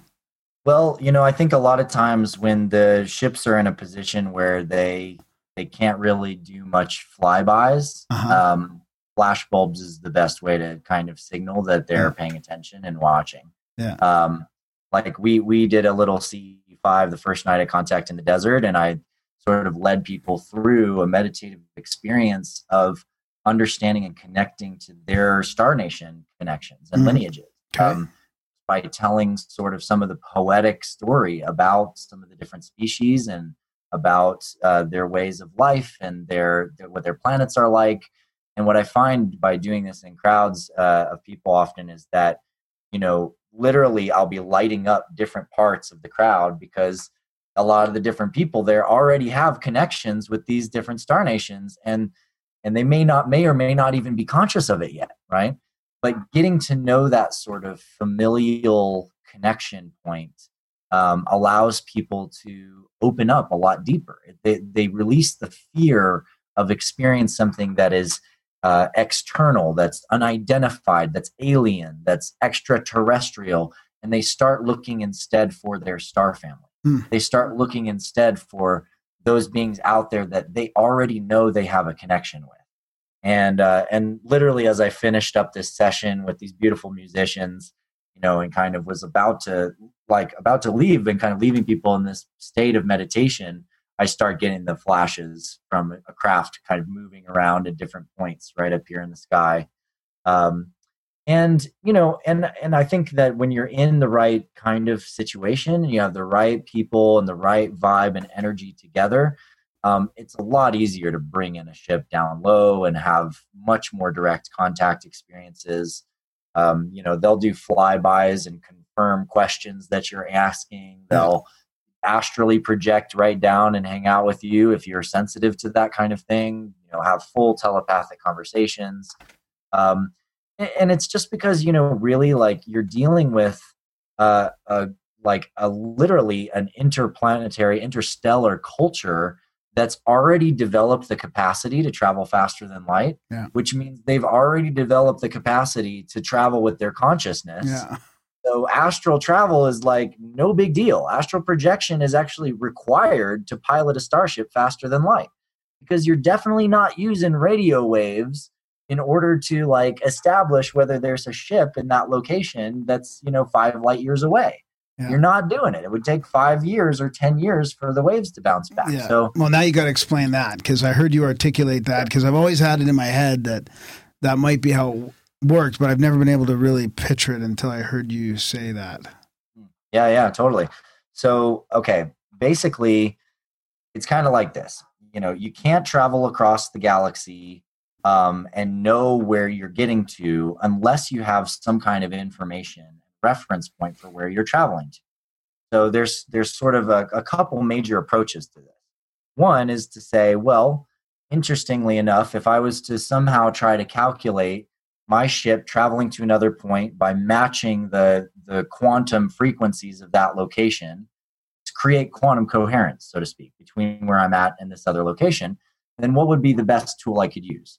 Well, you'd probably say stars, because stars are these big, gigantic reference points. So if I want to travel to a certain star, I want to triangulate my position to that star at the position where that star actually is and to some extent technologically i can predict you know how far a star is going to travel if i've watched its motion over over a certain period of time however the unfortunate thing about using normal stars is that even though they have a very very specific spectral band of frequencies what we call the um, the sort of composition of the star or the spectral analysis of the star um, those change over time because the star is burning those materials and if the star is 400 light years away, well, it's 400 years further in its gas burning process. Or a 1,000 light years away, it's a 1,000 years further in that process.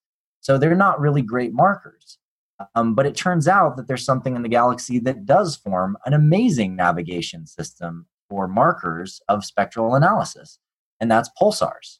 And interestingly enough, I, I came across uh, Michael Salla many, many years ago, and he was doing a talk where he was telling me about this this work where a, a gentleman was writing this book um, discussing that he believed that pulsars were an ancient interstellar navigation system and and i would already been thinking like well yeah of course that makes sense because pulsars have a very very calculatable fall off of their spin rate and we know exactly how fast it's going to pulse and exactly what its spectral analysis is going to be after 500 or 1000 or even 10,000 years. You can predict the sort of life cycle of a pulsar much more cleanly than a normal star.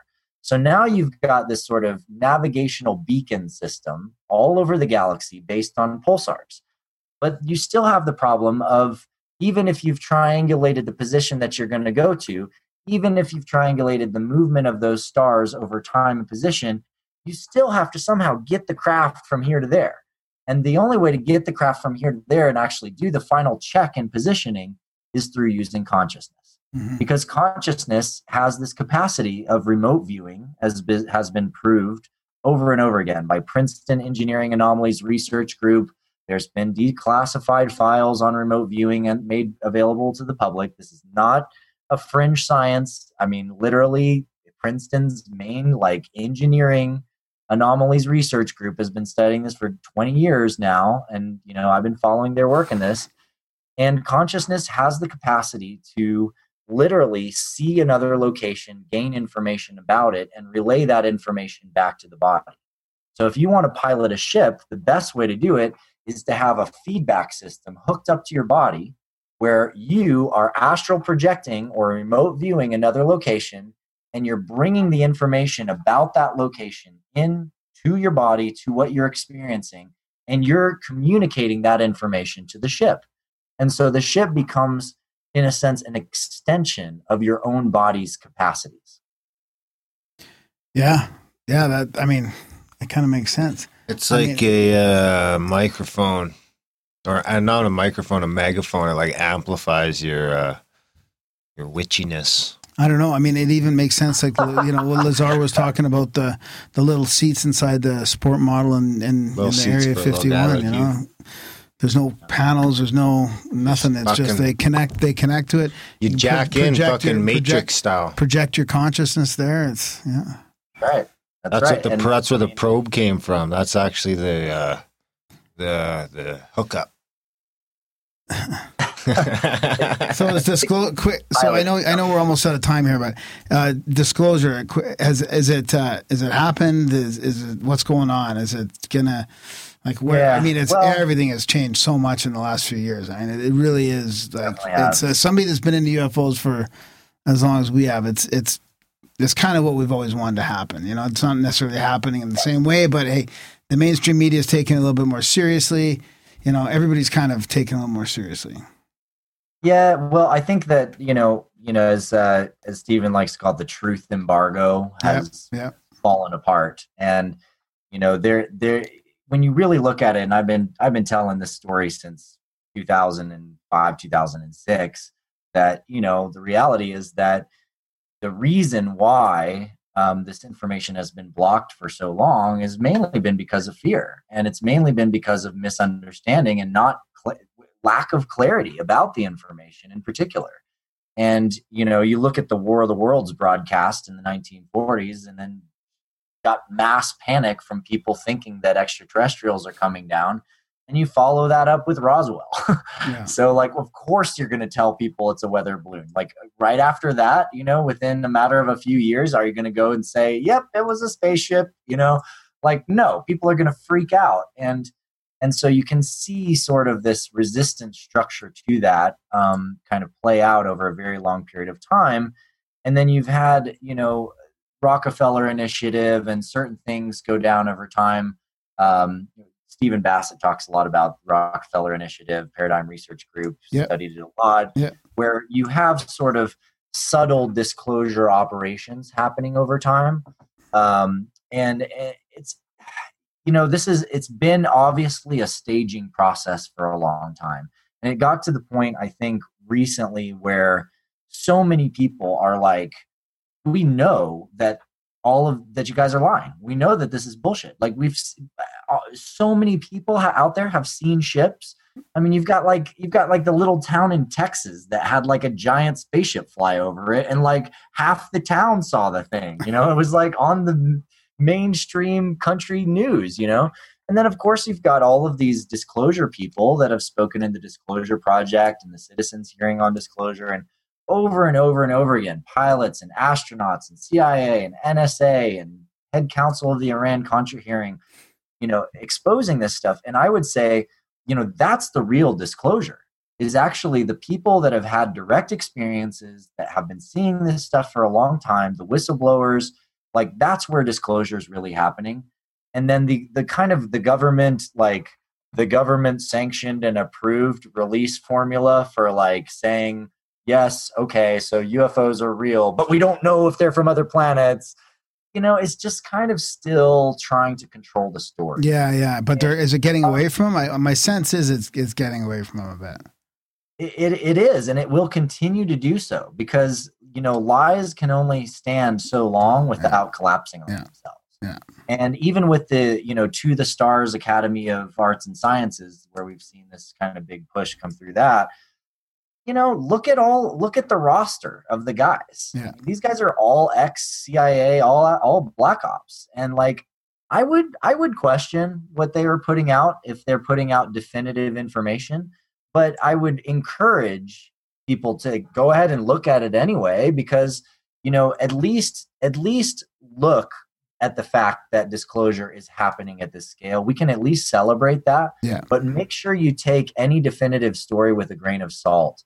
And I and I'd say always, you know, especially pay attention to anything that seems like fear mongering because if it seems like they're trying to get you scared and ra- you know rile you up to create some kind of defense system from the pl- for the planet against extraterrestrial beings i would be very very concerned. Yeah.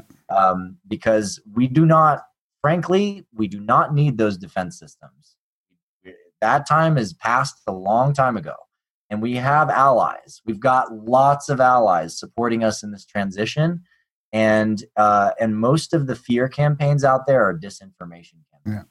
Yeah. I, I'm not saying that every being in the galaxy is good. That is total bullshit. Every being in the galaxy has their own nature, right?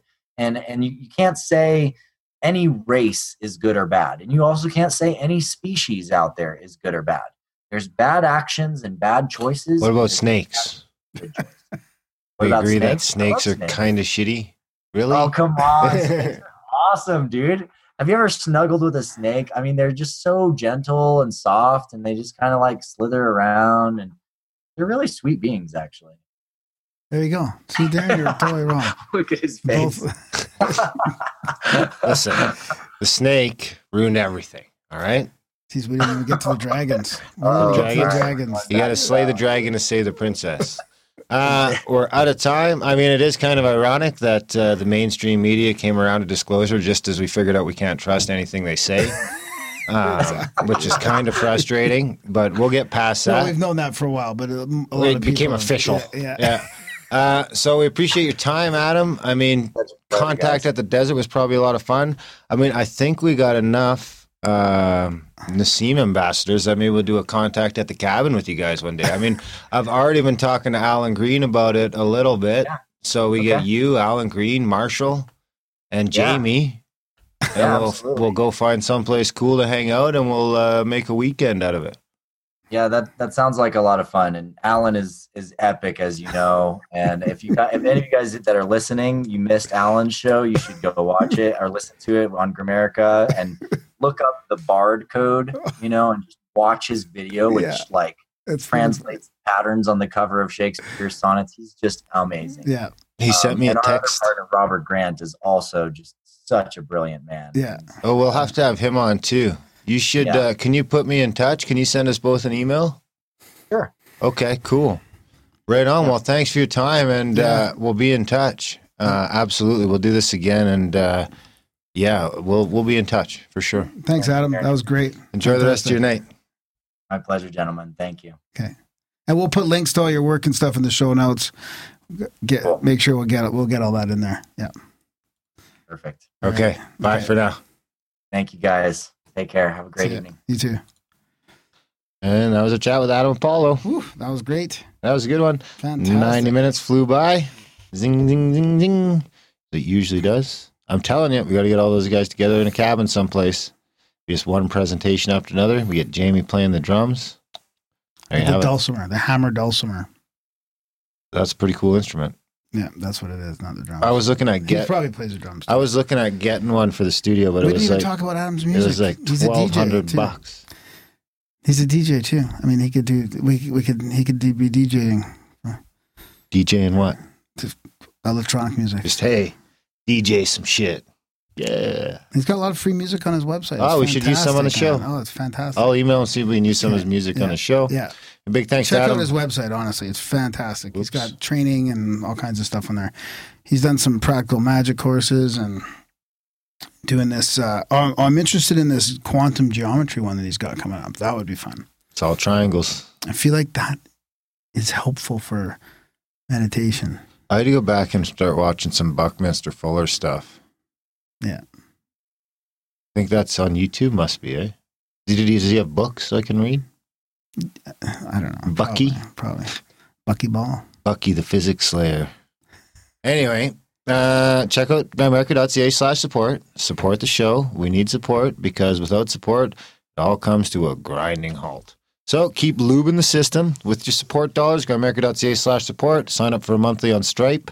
Then sign up for a monthly on Patreon. Then sign up for a monthly on PayPal. Or choose one or any of the above. Uh, Email Graham at grimerica.com. Spam Graham, Yeah. Graham at Grimerica. I'm on the Instagram. I'm on the Instagram. Darren's on the Twitter. Well, kind of. Twitterish. I'm Twitterish sometimes. Uh, seriously, though, guys, support the show. Uh, it really does help. Do all this stuff in the show notes. There's a bunch of stuff in the show notes. Join the chats. Grimerica.ca slash chats. Show notes shit. Review the show. Share the show. Support the show. Um, do all that stuff. It matters. We love you for it. And uh, it really does make a difference. You might think a buck don't matter. A buck matters. If all you guys signed up for a buck a month, we could be doing a show a day. But uh, 99 out of 100 you aren't willing to do that. Let's try and get that number down to 98 out of 100 of you aren't willing to do that. And maybe even one day 97. Uh, other than that, I hope you guys have a wonderful weekend. Thanks for listening, and we will see you next week.